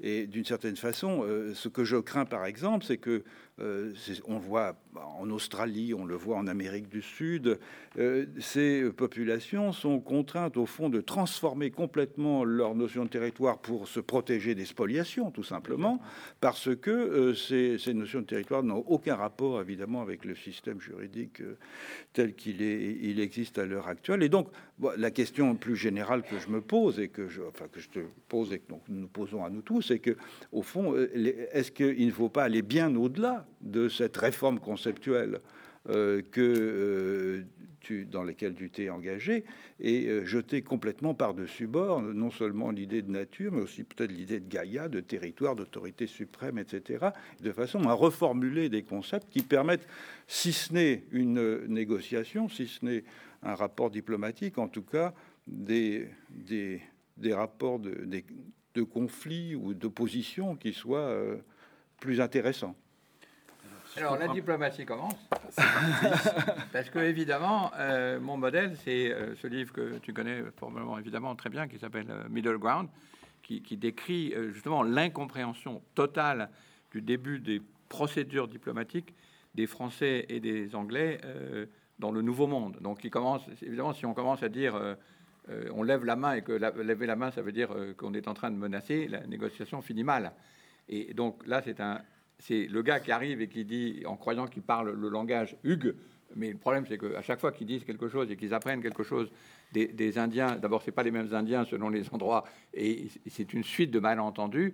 Le problème, c'est qu'il faut amorcer cette suite de malentendus et, créer ce middle ground, cette espèce de, zone euh, commune, de- très fragile, dans lequel personne n'est d'accord. Euh, Par exemple, le livre de White montre que arriver à faire comprendre aux Français comment fumer un, calu- un calumet, c'est- des années de disputes, des morts, des assassinats, etc., avant de le faire bien.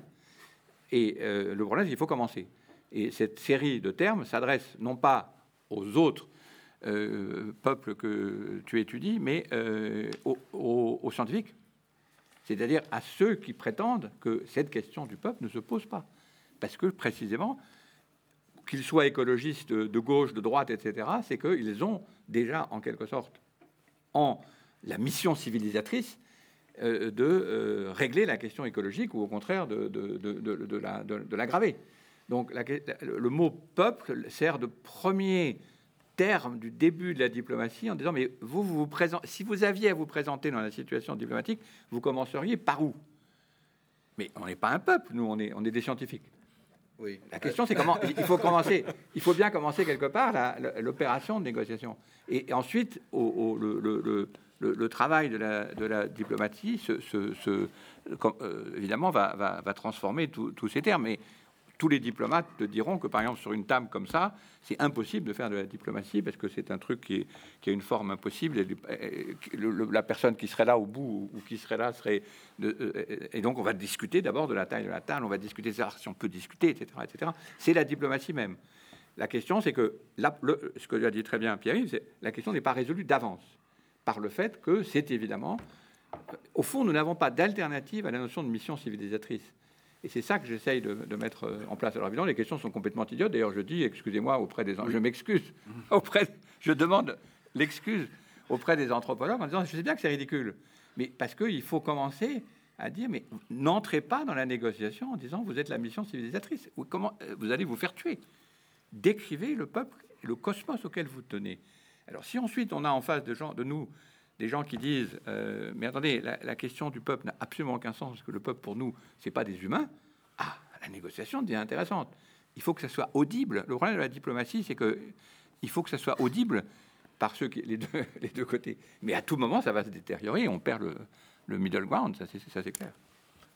Oui, oui mais le- la, la question est de savoir si. Euh, non, mais pourquoi pas, pourquoi pas commencer avec euh, les autres, justement? Pourquoi arriver en disant euh, l'autorité suprême, le peuple, le territoire, etc. Non, non, non, on n'est pas d'accord, on n'est pas d'accord. Mais pourquoi pas commencer par euh, Wakan euh, je- Enfin bon, Oui, je peux oui. vous balancer des termes indigènes à foison.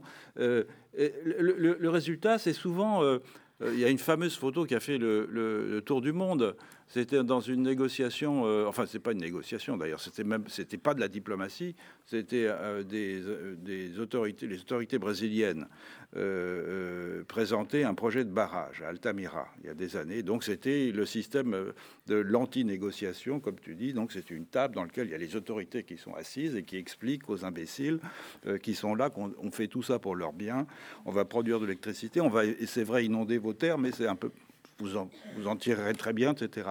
Et à ce moment-là, il y a un, Indien, un Kayapo, qui est arrivé, qui a pris une machette et qui l'a mis sous la gorge. Il dit, tu veux que je te la coupe, la gorge? Donc ça, c'est un, un déchet. Et, donc, ça, s'est mal terminé pour les Indiens, de toute façon. Mais c'est justement, le, avant qu'on arrive... euh, euh, si ça avait été les Indiens euh, qui avaient été de, de- de l'autre côté, d'abord, ils n'auraient pas assis, ils n'auraient pas été assis à une table. Ils auraient, ils les auraient invités à, à fumer euh, et à boire de la bière de, de, de- manioc, mais euh, ils auraient probablement proposé euh, d'autres, d'autres concepts, d'autres. Moi, j'étudie des, je tourne mon attention pour anthropologiser ceux qui prétendent qu'ils n'ont pas d'anthropologie. Il faut bien commencer par un point. Ensuite, est-ce que et c'est le projet aussi sur les modes d'existence. Une fois qu'on a une, que vous, nous les, modernes, nous avons une anthropologie et non pas cette, cette utopie de, de, de, de, sortir de tout sol, de tout peuple et de tout territoire, la, possibilité de la négociation commence à s'ouvrir. Et c'est ça qui m'intéresse. Au moins, au moins, et pourquoi je dis ça? Pourquoi j'insiste sur ce point? À cause de ce passionnant débat que je continue à, des climato-sceptiques. 98% des scientifiques disent quelque chose et la, moitié de la population pense qu'il y a un débat. C'est un cas tout à fait passionnant dans lequel il y a une complète dissonance entre ce que disent les scientifiques, pour une fois d'accord sur un sujet, le sujet le plus vraiment de consensus, on peut dire, des faits euh, d'histoire naturelle, euh, et euh, une incompréhension complète du, du, public. Et donc je pense que c'est l'occasion de dire, mais attendez, à quoi vous tenez? Vous qui vous opposez aux scientifiques, à quoi vous tenez? C'est ceux d'abord à qui il faut s'adresser? Et j'ai un très bon exemple dans, le livre de, White, parce que tous les deux ans, il y a un nouveau directeur qui est envoyé par la France, ou un nouveau, euh, euh, un, nouveau euh, comment est-ce pourrait dire, gouverneur qui arrive et qui dit, écoutez les gars, il y en a assez de discuter avec tous ces Indiens, on leur envoie des... on, va, on va les traiter comme on traite les gens du Berry ou bien de, de Bourgogne. Et à chaque fois, il réapprend, soit il se fait zigouiller tout de suite, euh, soit ils doivent réapprendre et on voit à chaque fois le vieux gouverneur qui est là depuis dix ans qui explique au nouveau non attendez ça va pas du tout se passer comme ça vous allez vous faire. Et c'est cette construction là que j'essaie d'insinuer dans des relations où comme l'a dit Pierre-Yves on a dépolitisé la question écologique. Puisqu'on est supposé s'entendre du moment qu'on se tourne. C'est l'argument de, de Hulot disant et moi je suis au-dessus des partis. Comment concevoir que l'écologie soit au-dessus des partis, alors que tous les sujets de nature nous, nous, nous, nous divisent. nous divisent. Et donc, c'est de réintroduire cette division. Et pour ça, la division, c'est dire, voilà, nous nous tenons à ça, nous nous sommes composés de tels éléments. Ensuite, il va falloir continuer la négociation, évidemment, avec des gens un peu plus durs et qui ont des machettes. Alors peut-être que je peux ajouter une question. Il y a quelqu'un dans le public qui a pris très au sérieux cette affaire de de l'état de guerre et des ennemis, et qui pose la question suivante. Quels sont les ennemis de ce nouveau régime climatique et comment les combattre? Carrément. Le travail de sensibilisation, COP, COP et compagnie est entamé, mais ne semble pas suffire. Alors, euh, est-ce que cette question qui nous est posée dans le public, est-ce que ça, ça est-ce que c'est pas l'occasion de, de, nous expliquer ce qui, dans le livre, à un moment, occupe quelques pages sur, au fond, vous dites la grande option, c'est entre les humains et les terrestres? Que c'est finalement ça la grande option politique. Les humains, est-ce que vous pourriez nous expliquer ce que sont ces... C'est là où c'est délicat, mais c'est là où la diplomatie est intérieure à notre propre tradition. Est-ce que nous acceptons, à l'intérieur de, de, cet ensemble très mal défini qu'on appelle les modernes, de nous redéfinir comme terrestres, earthbound en anglais, qui est terrestre, non pas comme terrien, parce que terrien ça fait un peu Star Trek et on, a l'impression que c'est, mais terrestre, c'est-à-dire euh, adamique, parce que c'est la. Euh, Laura a, fait un livre sur Adam, Adam, elle nous en aurait parlé, euh, évidemment. Donc c'est un problème de redéfinition interne. Est-ce que si nous acceptons d'être terrestres, est-ce que ça nous redéfinit un peu différemment du fait d'être humain Et est-ce que ça rouvre justement la discussion avec des gens qui ont complètement attachements différents à toutes sortes d'êtres? Et c'est ça que j'appelle euh, le, la désignation, disons, des amis et des ennemis. Donc je, peux caricaturer, mais Pierre-Yves, on va en faire une version beaucoup plus euh, historiquement euh, fondée en disant il y a des humains dans l'Holocène et des terrestres dans l'Anthropocène. Et il va falloir choisir. Il va falloir choisir parce que c'est pas la même définition des êtres auxquels on tient, c'est pas la même définition des attachements territoriaux, avec tous les problèmes évidemment que pose la notion de territoire, etc. Et c'est cette tension-là J'hésite, évidemment, on hésite toujours à parler de, ce genre de choses parce que ça, paraît euh, inutilement euh, polémique, mais c'est ce genre de reprise de la question d'amis et ennemis, guerre et paix, qui repolitise la question, la question écologique. Et dès qu'on dit ah oui non mais moi je m'occupe des questions écologiques donc je suis au-dessus des partis, euh, la nature va nous unifier et c'est des sujets bien évidemment vous êtes tous d'accord qu'il faut résoudre la question climatique, la COP 21, tout le monde n'est pas d'accord. Et euh, c'est précisément la division qu'il faut mettre au, premier, au premier plan, disons. Et c'est ça que j'essaye de, avec cette notion évidemment un peu délicate, mais tu as peut-être la réponse à la question que posait sur les ennemis et les amis, parce que en fait, c'est plus toi qui comprends cette affaire de, de la tradition de géopolitique. Je n'ai pas la réponse, non. Euh, non, mais euh, hum, c'est compliqué ça. Mais le, bah, est-ce qu'il y a des. Euh, si, je me souviens bien, les termes exacts de, de la question, c'était qui sont ou qui seraient les, les ennemis du nouveau régime climatique, hein, si, si je n'ai pas d'erreur de, mémoire. Alors peut-être, il me semble que d'une certaine façon, il n'y a pas d'ennemi du nouveau régime climatique, il n'y a pas d'ennemi du régime euh, climatique. Ce nouveau régime climatique, ben, je, Bruno Latour me passe la parole pour que je le, pour que je le paraphrase. Mais ce nouveau, comprends mieux l'argument. ce nouveau régime euh, climatique, c'est, euh, pour prendre une, formule justement de, de, de, Bruno dans son livre, c'est un régime de paix possible l'ancien, ce que Bruno Latour appelle l'ancien régime euh, climatique, système westphalien, si vous voulez, mais dans lequel il faut penser que ce n'est pas qu'une histoire de politique, le système westphalien, d'où théologie politique, c'est une histoire aussi du partage entre la politique et la religion comme des choses différentes. Idée absurde, par exemple, d'un point de vue médiéval, en caricaturant grossièrement sur l'aspect historique, mais entre la politique et la religion, les relations avec les sciences et tout ça, d'accord? Donc tout un, tout, un, tout un rapport qui va bien au-delà de ce qui ne serait que de la pure euh, politique. Donc cet ancien euh, régime euh, climatique, ce système westphalien au sens politique, scientifique, religieux, tout ce qui va ensemble tout ce qui est mis ensemble, c'était d'une part euh, un, système qui n'était pas un système justement, qui était plutôt une sorte de bazar, et qui était une situation, disons, de paix à peu près, euh, de paix apparente. Pourquoi de paix? Parce que c'est après l'idée que ça vient après les, guerres de religion, la guerre de 30 ans, et qu'en gros, voilà, l'État, les États stabilisent un peu une politique pacifiée. L'idée, c'est que cette paix était apparente, notamment, et je pense que ça, ça, il me semble que ça rejoint le, ce, que, disait Philippe Descola à propos du, langage de la diplomatie et de la pertinence des questions. Si on dit à certains quelle est votre autorité suprême, ils vous diront euh, mauvaise question, moi, je n'ai pas d'autorité suprême, ça ne m'intéresse pas, si j'ai compris. Alors, dans cette, euh, le, passage de l'ancien au nouveau euh, régime climatique, il n'y a pas d'ennemi du nouveau régime climatique, je pense. En revanche, il y a des formes euh, d'hostilité, disons, nouvelles. Les climato-sceptiques, c'est-à-dire les gens qui pensent que le, climat ne change pas, ou alors c'est juste la nature, justement, qui fait changer et, et, rien d'autre, pas eux. Les climato-sceptiques ne sont pas des ennemis du nouveau régime politique, dans un nouveau régime, du nouveau régime climatique, qui est politique aussi.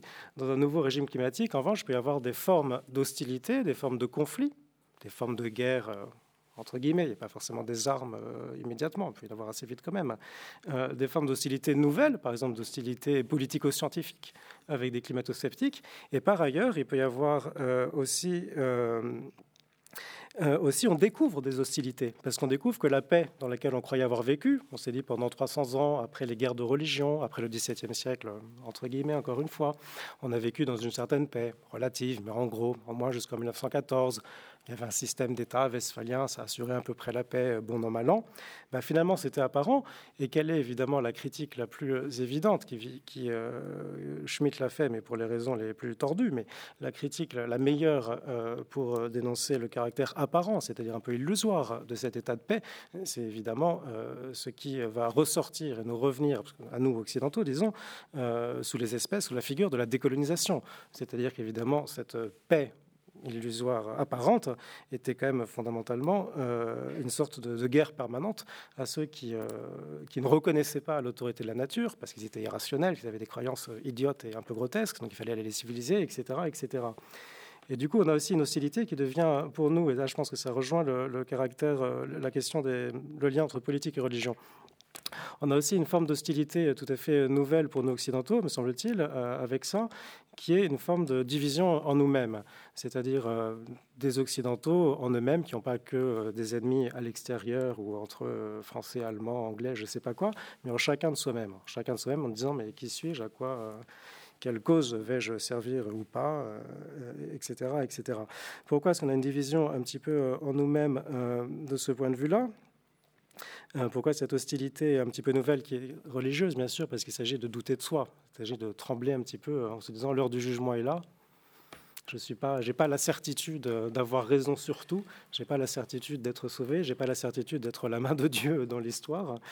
Euh, cette forme d'hostilité euh, vient aussi justement d'une mise en doute générale générale, qui se généralise de plus en plus, parce qu'elle est loin d'être généralisée au sens achevé, abouti, des catégories occidentales. De ce point de vue-là, il me semble qu'il y a un, lien, euh, je ne saurais pas dire grand-chose, mais en tout cas, au moins le, le, pointer, entre l'anthropologie euh, comme euh, discipline, l'anthropologie au, sens de, discipline, et l'événement, disons, de la, la décolonisation. Il me semble que l'anthropologie est la discipline de facture euh, grossièrement occidentale, la plus proche politiquement de cet événement de la décolonisation qui nous est revenu en gros dans les années 60 quand on s'est aperçu qu'évidemment la paix avant était illusoire. Peut-être que l'Allemagne était maltraitée, c'est ce que dit Schmitt, mais il y a quand même bien pire, qui était tout le reste du monde par rapport par rapport au moderne.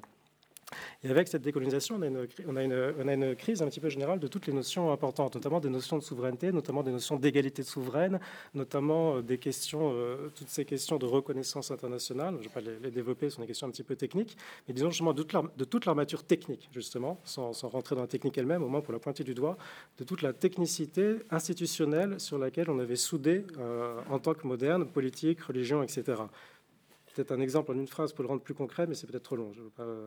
Ah, ah, juste en, une phrase. La décolonisation, on a l'idée, peut-être il faut préciser en plus, parce que la décolonisation, on a souvent l'idée que c'est terminé, que depuis qu'il y a des États partout dans le monde à la place des empires coloniaux, c'est terminé. Bon, c'est faux, euh, c'est faux à tout point de vue, même d'un point de vue euh, bêta et officiel, puisque officiellement et juridiquement, même la décolonisation, au contraire, euh, se poursuit.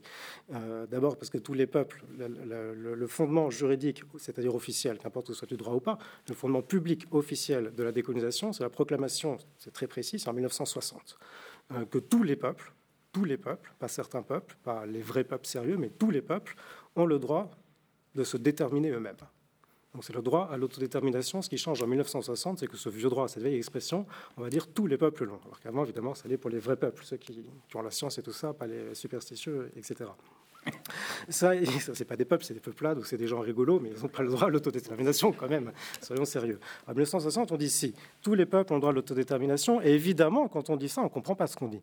Parce qu'en 1960, quand on dit officiellement, c'est les textes, si vous voulez, le texte constitutionnel euh, moderne, tous les peuples ont droit à l'autodétermination, évidemment qu'on ne comprend pas ce qu'on dit, parce qu'on a plein de réserves euh, intérieures. Disons, si on était interrogé, on dirait ah oui, c'est vrai, même, euh, même les hachoirs, vous dites ça à quelqu'un en 1960, il va dire bah non, soyons sérieux.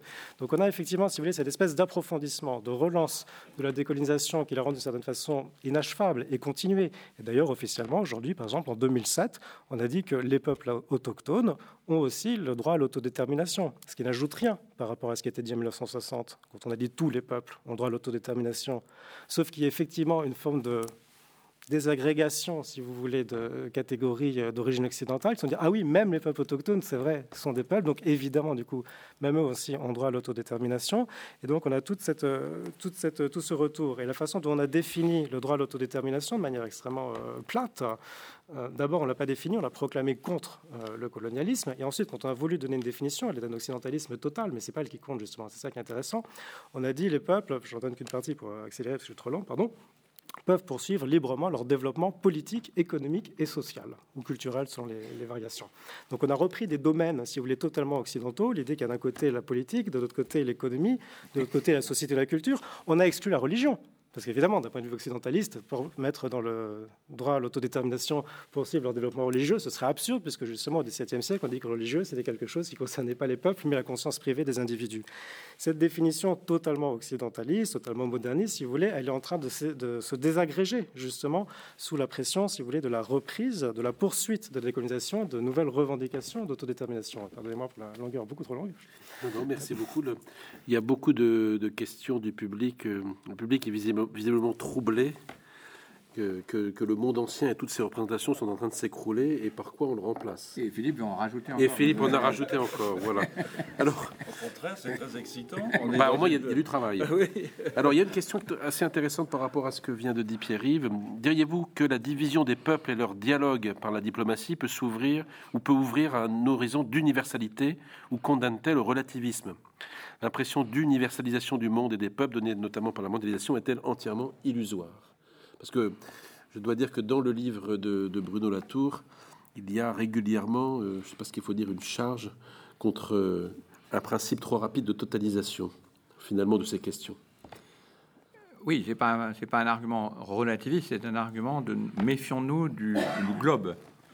il y a mille façons de, se méfier de la notion de, globe. D'abord parce que ce globe euh, a été défini par un projet qui est justement pas un projet d'occupation du, de, un projet qui réalise une occupation du, sol, une, prise de terre euh, au, sens propre, euh, et pas du tout un projet, euh, disons, de construction, composition d'un monde commun.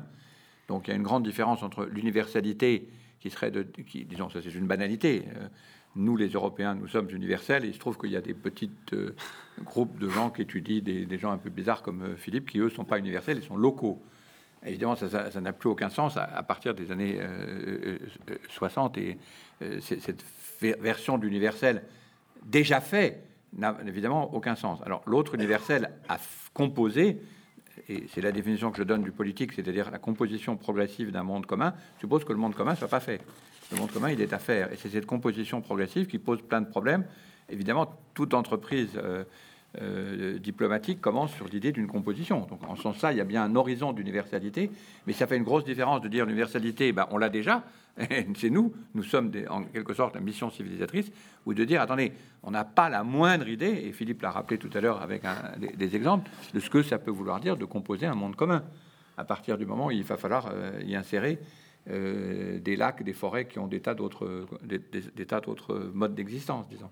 Donc le, le, basculement n'est pas universalité ou relativisme, euh, mais euh, universalité avant ou universalité après. Et universalité après veut dire qu'il faut la composer. Et ce qui est passionnant dans la situation actuelle, qui est très différent de la discussion, disons, du XXe siècle, c'est que les sciences sont des sciences de composition locale aussi sont pas simplement des. Enfin, toutes ces sciences de Gaïa, toutes ces sciences de, de, la. Euh, de cette petite couche d'existence de, dans laquelle nous nous trouvons. Ce sont des sciences qui insistent sur, en fait, c'est un retour de l'histoire naturelle. Et c'est très frappant de voir les scientifiques, géochimistes, pédologues, etc. Euh, ce sont des, des, sciences locales qui sont prêtes à se composer, mais qui ne partent pas de l'universalité, parce qu'ils sont parfaitement conscients de l'ignorance massive où nous sommes, de ce que c'est qu'un sol, de ce que c'est qu'un climat, etc., etc. Euh, on peut le modéliser, mais et, cette composition progressive devient le bien commun, et ça c'est tout à fait nouveau, je crois, euh, des scientifiques, euh, des écologistes et des citoyens ordinaires. On le voit très bien dans les discussions, toute discussion sur l'agriculture, le sol, etc. Mais on voit bien que quand on, pendant la crise de l'année dernière, on a dit aux malheureux Bretons, vous n'avez les gars aucune autre solution que de vous moderniser. Ça veut dire quoi? Ça veut dire qu'on vous, emmenez-vous, emmenez-vous vers un, horizon de modernisation, mais sur quel sol? C'est quoi le sol sur lequel vous allez maintenant avoir des fermes de 1000 vaches et ensuite de 10 000 vaches? C'est, une utopie au sens littéral du, sans sol. Et donc, à se dire, oui, ah oui, mais attendez, on va revenir à des sols. Ah, mais alors c'est quoi le sol sur lequel on va revenir? Et c'est là où la question de la réappropriation, de la réincarnation du sol devient très importante. Et j'ai été très frappé de voir que dans l'encyclique du pape, le sol apparaît. J'ai pas le souvenir qu'on parlait beaucoup du sol comme sol dans les encycliques. Euh, donc, non seulement euh, on est devant cette phrase extraordinaire sur. Mais non, on parle pas du, pape. mais euh, j'étais content que le pape écrive son encyclique alors que je finissais le mien. Oui. Deux encycliques. non, j'ai dit le mien, j'ai pas dit la mienne. Parce que j'hésitais à parler de religion dans un truc sur l'écologie, parce que, comme vous le savez, si on parle de religion, on est, on est cuit. Et donc, euh, brusquement, c'est le pape, dans son encyclique, qui disait, attendez, il y a, euh, ma sœur, ma sœur, la terre sœur, vous l'avez dit tout à l'heure, ça, ça euh, l'a dit tout à l'heure, ça redéfinit quand même pas mal les liens de parenté que nous entretenons avec la, nature. Pour des naturalistes, ça complique pas mal l'emboîtement, disons, de tous ces liens de parenté. Peut-être pour euh, terminer sur cette question de la repolitisation de l'écologie, vous pourriez dire un mot sur le huitième chapitre où vous faites, euh, qui s'appelle Comment gouverner des territoires en lutte ou des territoires naturels en lutte, et vous faites référence à une expérience que vous avez faite au théâtre des Amandiers. Peut-être que vous pourriez en dire quelque chose pour comprendre de manière euh, concrète comment ces fameux paramètres là ou ces marqueurs qui permettent de mettre Gaïa en équation politique voilà, comment, comment ça fonctionne? Philippe va se moquer de moi parce que eh c'est naïf du point de vue de, des gens qui le connaissent, mais le simple fait de construire une simulation, de, nous étions six mois avant la COP 21, et donc l'idée des étudiants de, Sciences Po, c'était de, faire une, une, COP 21, euh, disons de préparer la réussite possible de la COP 21, en y ajoutant un tout petit point qui est lié aux questions de géopolitique, c'est-à-dire que les, les les êtres autrefois naturels seraient représentés exactement avec le même type de délégation. Et donc l'idée, c'était de dire, est-ce que nous pouvons pendant une semaine jouer euh, la négociation avec les pays classiques, c'est-à-dire euh, Europe, euh, Amérique, etc., mais d'y ajouter les océans, les sols, etc.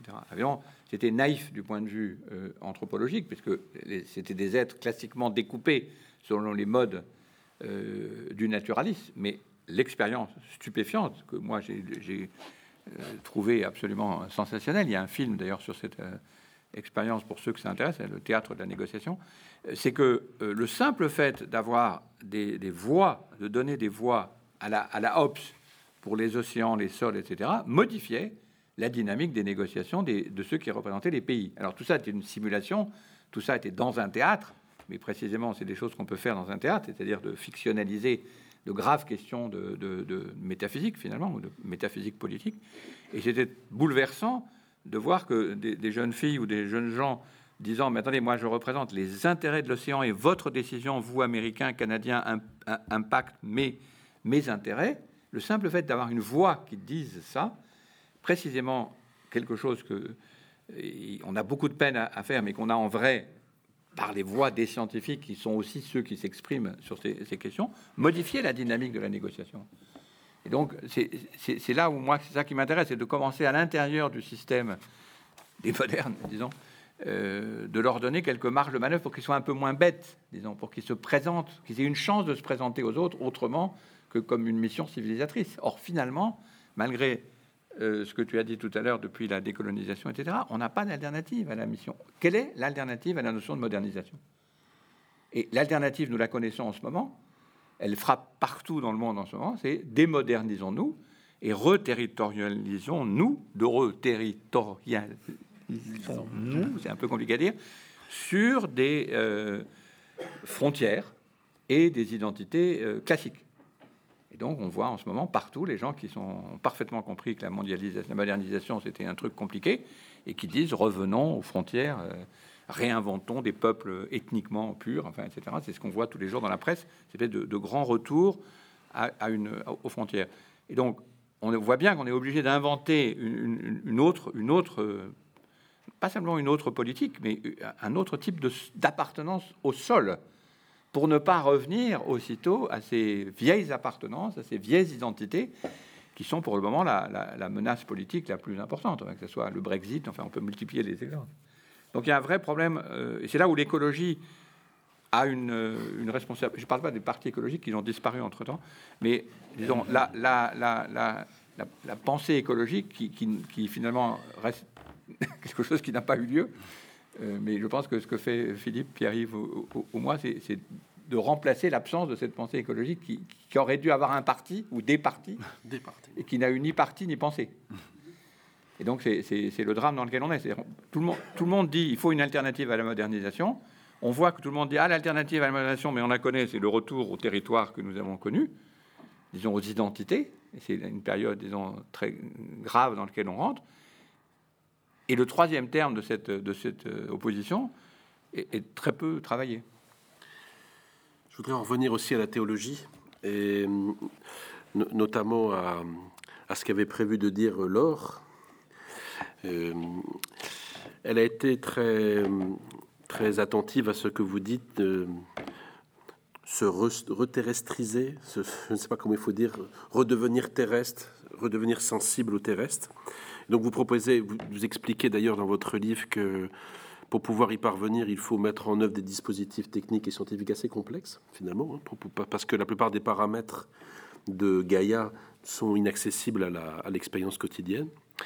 Mais alors, là où, non, pas où elle vous fait une, critique, mais en tout cas où elle réfléchit, euh, certes, il faut redevenir sensible au terrestre, dit-elle, s'y réenseigner, mais il faut apprendre aussi à demeurer dans le temps de la fin, comme vous dites.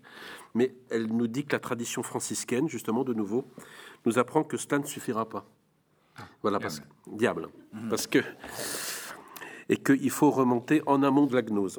Et donc, elle, elle explique que dans la tradition franciscaine, on n'est pas, on, pas rendu ainsi sensible à la terre comme au point de pouvoir dire comme François d'Assis, c'est ma sœur et ma mère. On n'y est pas rendu comme ça euh, du jour au lendemain. Et elle dit euh, il faut en passer toujours et encore par la croix, c'est-à-dire par une forme, de une forme de renoncement à soi, de discipline, d'ascèse, d'humilité, voire d'humiliation, comme il paraît, vous le dites, mais ça, j'ai pas retrouvé à quel endroit vous parlez de ça. Donc c'est très intéressant parce que le, fameux cantique de Frère Soleil dont elle parlait, qui ouvre Laudato, qui est le titre même de l'encyclique du pape, Laudato aussi, c'est un poème que Saint François d'Assise a, rédigé dans les deux dernières années de sa vie, après avoir été stigmatisé.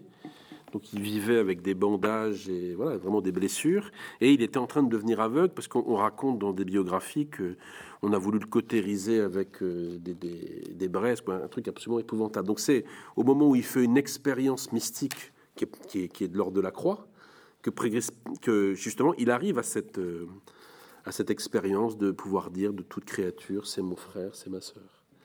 Donc dites encore autrement, je crois que ce que veut nous dire, euh, ce que veut nous dire Laure, c'est que cette expérience dont parle le pape, euh, de pouvoir ressentir la terre comme ma soeur et ma mère, c'est pas rien. C'est-à-dire que ça ne vient pas comme ça. C'est une expérience qui, voilà, qui, qui exige renoncement à soi, discipline, ascèse, humilité.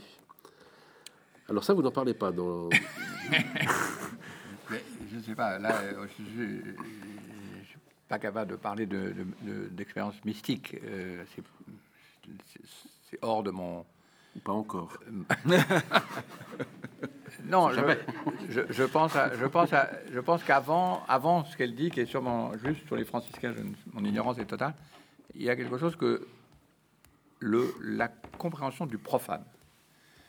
Et, enfin, le mot c'est compliqué d'ailleurs. Profane, c'est pas. Euh, Gaïa est une figure profane et euh, pas au sens de profane par opposition à sacré, justement, c'est ça qui, est intéressant. Je pense que nous redécouvrons, nous les, terrestres, que ce qu'on nous a dit d'être matérialiste est très idéaliste. Au fond, qu'on a une très mauvaise définition de la matérialité. Je vous donne les exemples que, j'étudie en ce moment, qui sont des sciences du sol. Euh, on découvre, n'est-ce pas, c'est très différent d'être euh, de, comprendre brusquement ce que c'est qu'un sol, ce que c'est qu'un territoire, ce que c'est qu'un euh, cours d'eau, etc. Les sciences naturelles qui étaient là avant, qui nous disaient comment habiter euh, le monde matériel, et puis brusquement, c'est pour ça ce monde matériel, il est effectivement très peu matériel. C'est une version très, très idéale.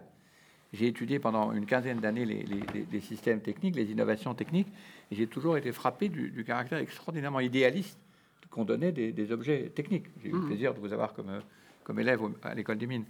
Et euh, la, difficulté extrême que nous avons maintenant, c'est brusquement on croyait qu'on était matérialiste et qu'il fallait en C'est pour ça que c'est pas sûr c'est dommage qu'elle soit pas là parce que je sais pas comment on comprend. Euh, moi, j'ai lu justement l'encyclique comme étant exactement le mouvement inverse, c'est-à-dire on, on, nous bassinait avec l'idée qu'on était trop matérialiste et qu'il fallait regarder quelque chose en haut. Arrive un texte qui nous dit ce que vous regardez précisément, c'est pas assez matériel. Et brusquement, on se redirige l'attention vers deux éléments complètement laissés de côté par la question dite matérielle, qui est la pauvreté et l'écologie. C'est-à-dire ce lien, ce court-circuit foudroyant de l'encyclique en disant, mais attendez, les deux questions fondamentales, c'est les inégalités, mais pas au sens d'inégalité sociale, au sens de pauvreté. Une, autre figure, comme Gaïa d'ailleurs, une figure très importante dans la théologie euh, chrétienne, et cet autre euh, aspect qui est, euh, au fond, qu'on est très peu matérialiste. Et ça, ça rentre dans un thème qui est tellement fondamental au christianisme lui-même, qui est celui de l'incarnation. Donc, c'est plutôt dans ce, cette série de nœuds-là.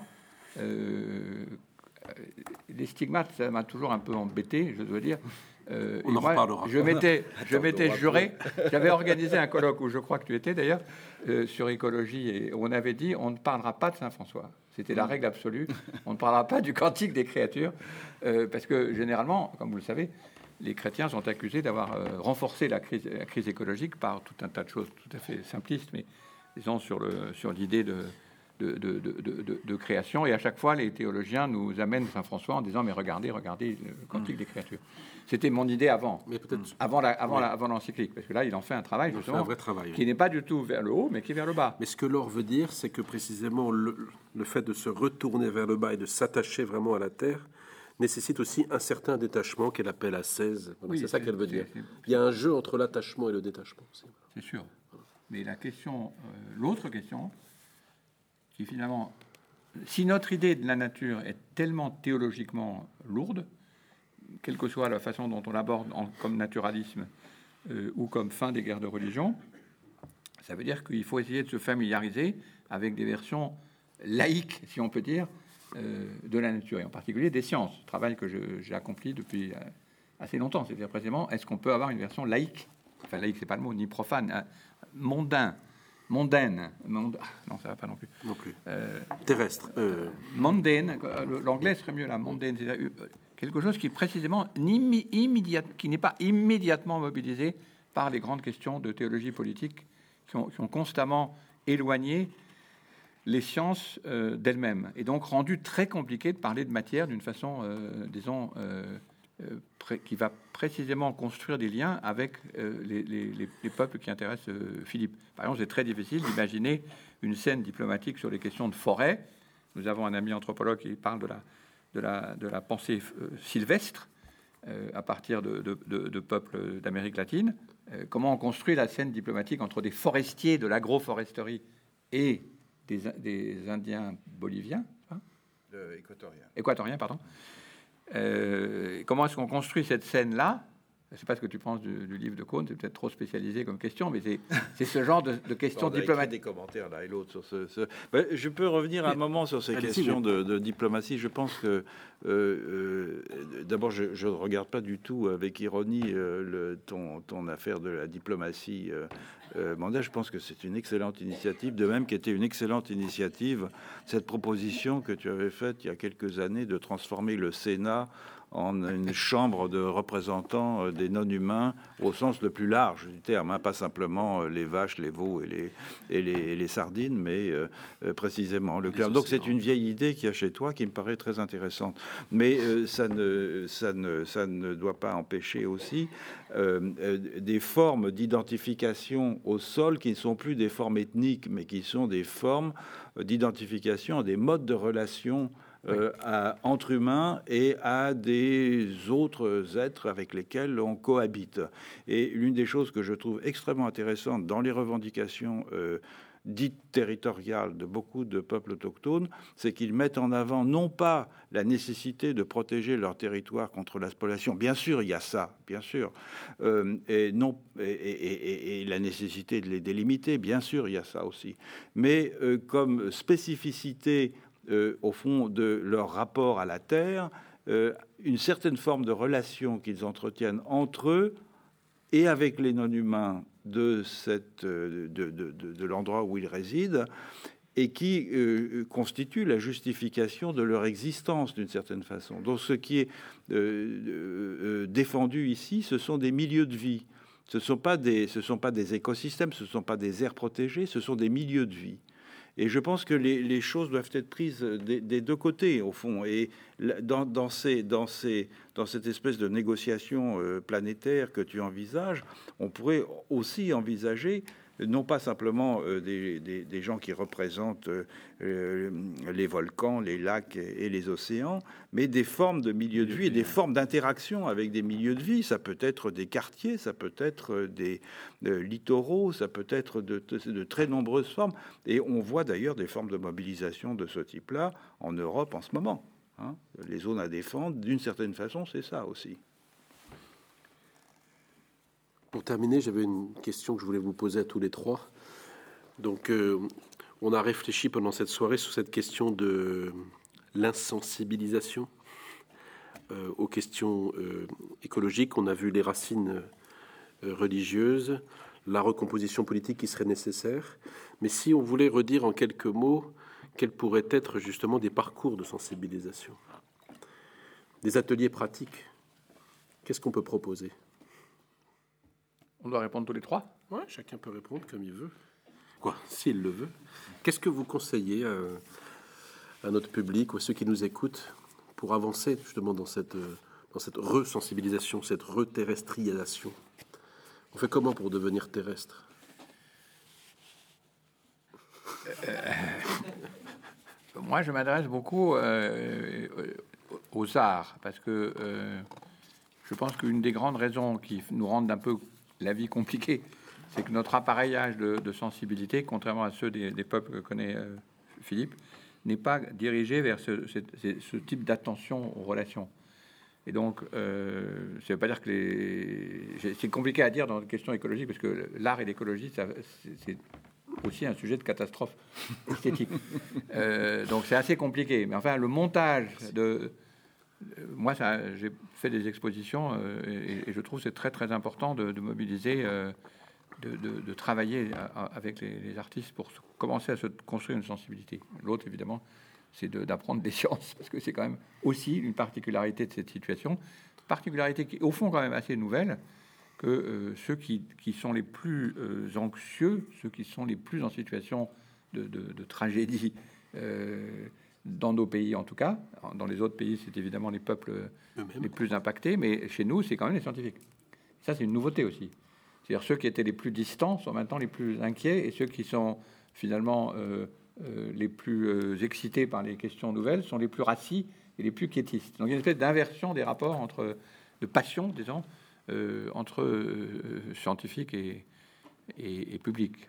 Donc c'est pour moi ma façon à moi de me débrouiller avec ces angoisses. De toute façon, le problème c'est qu'on on doit se débrouiller avec une angoisse à laquelle on ne doit pas essayer d'échapper. C'est peut-être à ça que fait allusion Laure. C'est-à-dire que ce sont des questions que l'on commence à aborder avec un tout petit peu de, paix, disons, euh, que si on, absorbe l'angoisse qu'elle représente. Parce que, que si on accepte de se reconnaître divisé. Sans ça, il ne faut pas. Et ce que disait euh, Pierre-Yves est très juste, c'est qu'on est divisé à l'intérieur de nous-mêmes. De nous-mêmes.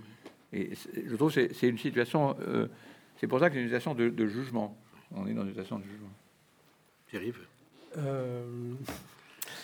comme exercice de sensibilisation. Euh, je sais pas, je pense peut-être de espèce d'exercice de décentrement qui, euh, qui, rejoint ce que disaient euh, Philippe Descola et, et, et Bruno Latour, notamment en lisant. Et en lisant, je pense, de l'anthropologie et de l'histoire, hein, parce que ce qui se passe avec ces, ces, situations, aussi bien par rapport à Gaïa, par rapport au peuple, au sens, pas forcément au sens occidental, un peuple qui est aussi un peuple, un milieu de vie, un peuple euh, ça, ça, a pour effet de relativiser un petit peu, j'ai notre part, la, ça a pour effet, pardon, de relativiser effectivement tout simplement l'image de soi qu'on peut avoir euh, on est tous naturellement modernes quand même. On n'a pas cessé d'être moderne dans notre tête. J'ai quand même la tête farcie de catégories modernes, même si on l'a jamais été. On, a le, voilà, mais on est divisé, mais on a quand même encore un, gros, gros stock. On a quand même un gros stock de, modernisme dans le cerveau. Et ça fait pas mal, effectivement, bah, de s'ouvrir un peu, de, lire un peu, je pense, de ces, nouveaux types de sciences euh, dont parlait Bruno, qui sont des sciences, euh, Bruno des sciences de composition, qui sont des sciences plutôt du particulier, du singulier, du général. Et je pense qu'il y a deux, outre les sciences du sol, qui sont ce qu'on appellerait jadis des sciences dures, qui peuvent être un petit peu difficile à lire s'il y a des chiffres et des équations, je ne sais pas.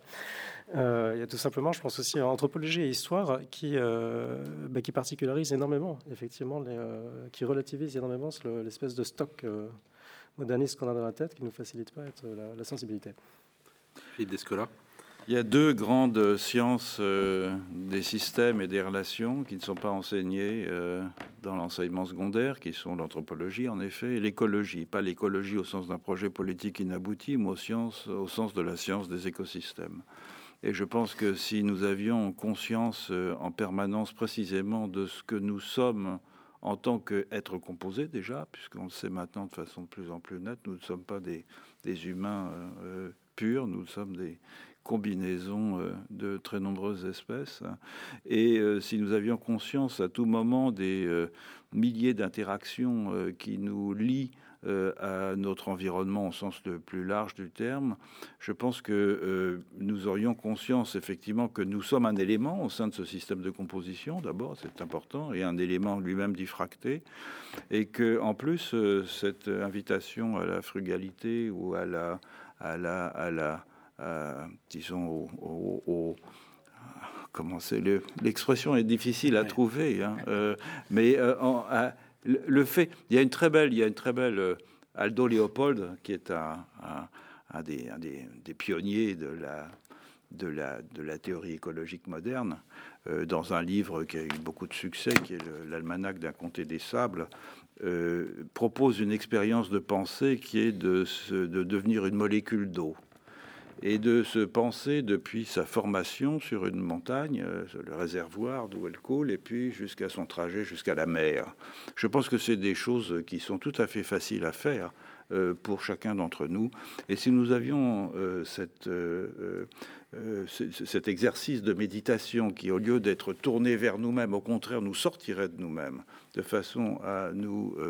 il y a une dimension un peu bouddhiste dans, cette, dans, cette, dans cet appel. Ou des exercices, des exercices spirituels. Je pense que nous ferions beaucoup de progrès. Merci. En tout cas, pour terminer, je vais euh, une dernière fois passer la, parole à Laure, qui a les pieds dans l'eau. Et parce que elle a été aussi très frappée parce que vous, vous avez dit, Bruno et Pierre-Yves aussi, vous avez dit, nous sommes au fond dans une situation de jugement. Au divisés à l'intérieur de nous-mêmes, nous sommes dans une situation de jugement. Et elle fait remarquer que, là aussi dans un texte de Saint Bonaventure hein, donc un, un, théologien du XIIIe siècle, qui était un disciple de François d'Assise, on trouve dans un petit livre qui s'appelle L'itinéraire euh, de l'esprit jusqu'en Dieu cette citation que je cite et je donnerai pour terminer les commentaires de l'or. Donc voilà ce que dit euh, Bonaventure. Ouvre donc les yeux, dresse les oreilles de ton esprit, délie tes lèvres, applique ton cœur, de telle sorte qu'en toutes les créatures tu vois ton Dieu, l'entende, le loue, l'aime, lui rend un culte, le magnifie et l'honore, de peur que tout l'univers ne se dresse contre toi de peur que tout l'univers ne se dresse contre toi. En effet, à cause de cela, et à ce moment-là, Bonaventure cite un livre biblique, le livre de la sagesse, chapitre 5, tout l'univers s'en prendra aux insensés. Et donc, euh, elle fait remarquer que c'est un texte qui dit qu'il y a non seulement le jugement de Dieu, ce jugement apocalyptique, ce jugement dernier, mais qu'il y a aussi le jugement de la terre à notre égard. Et donc, euh, demeurer dans le temps de la fin, comme vous dites, c'est se tenir à la fois dans l'attente de ces deux jugements-là.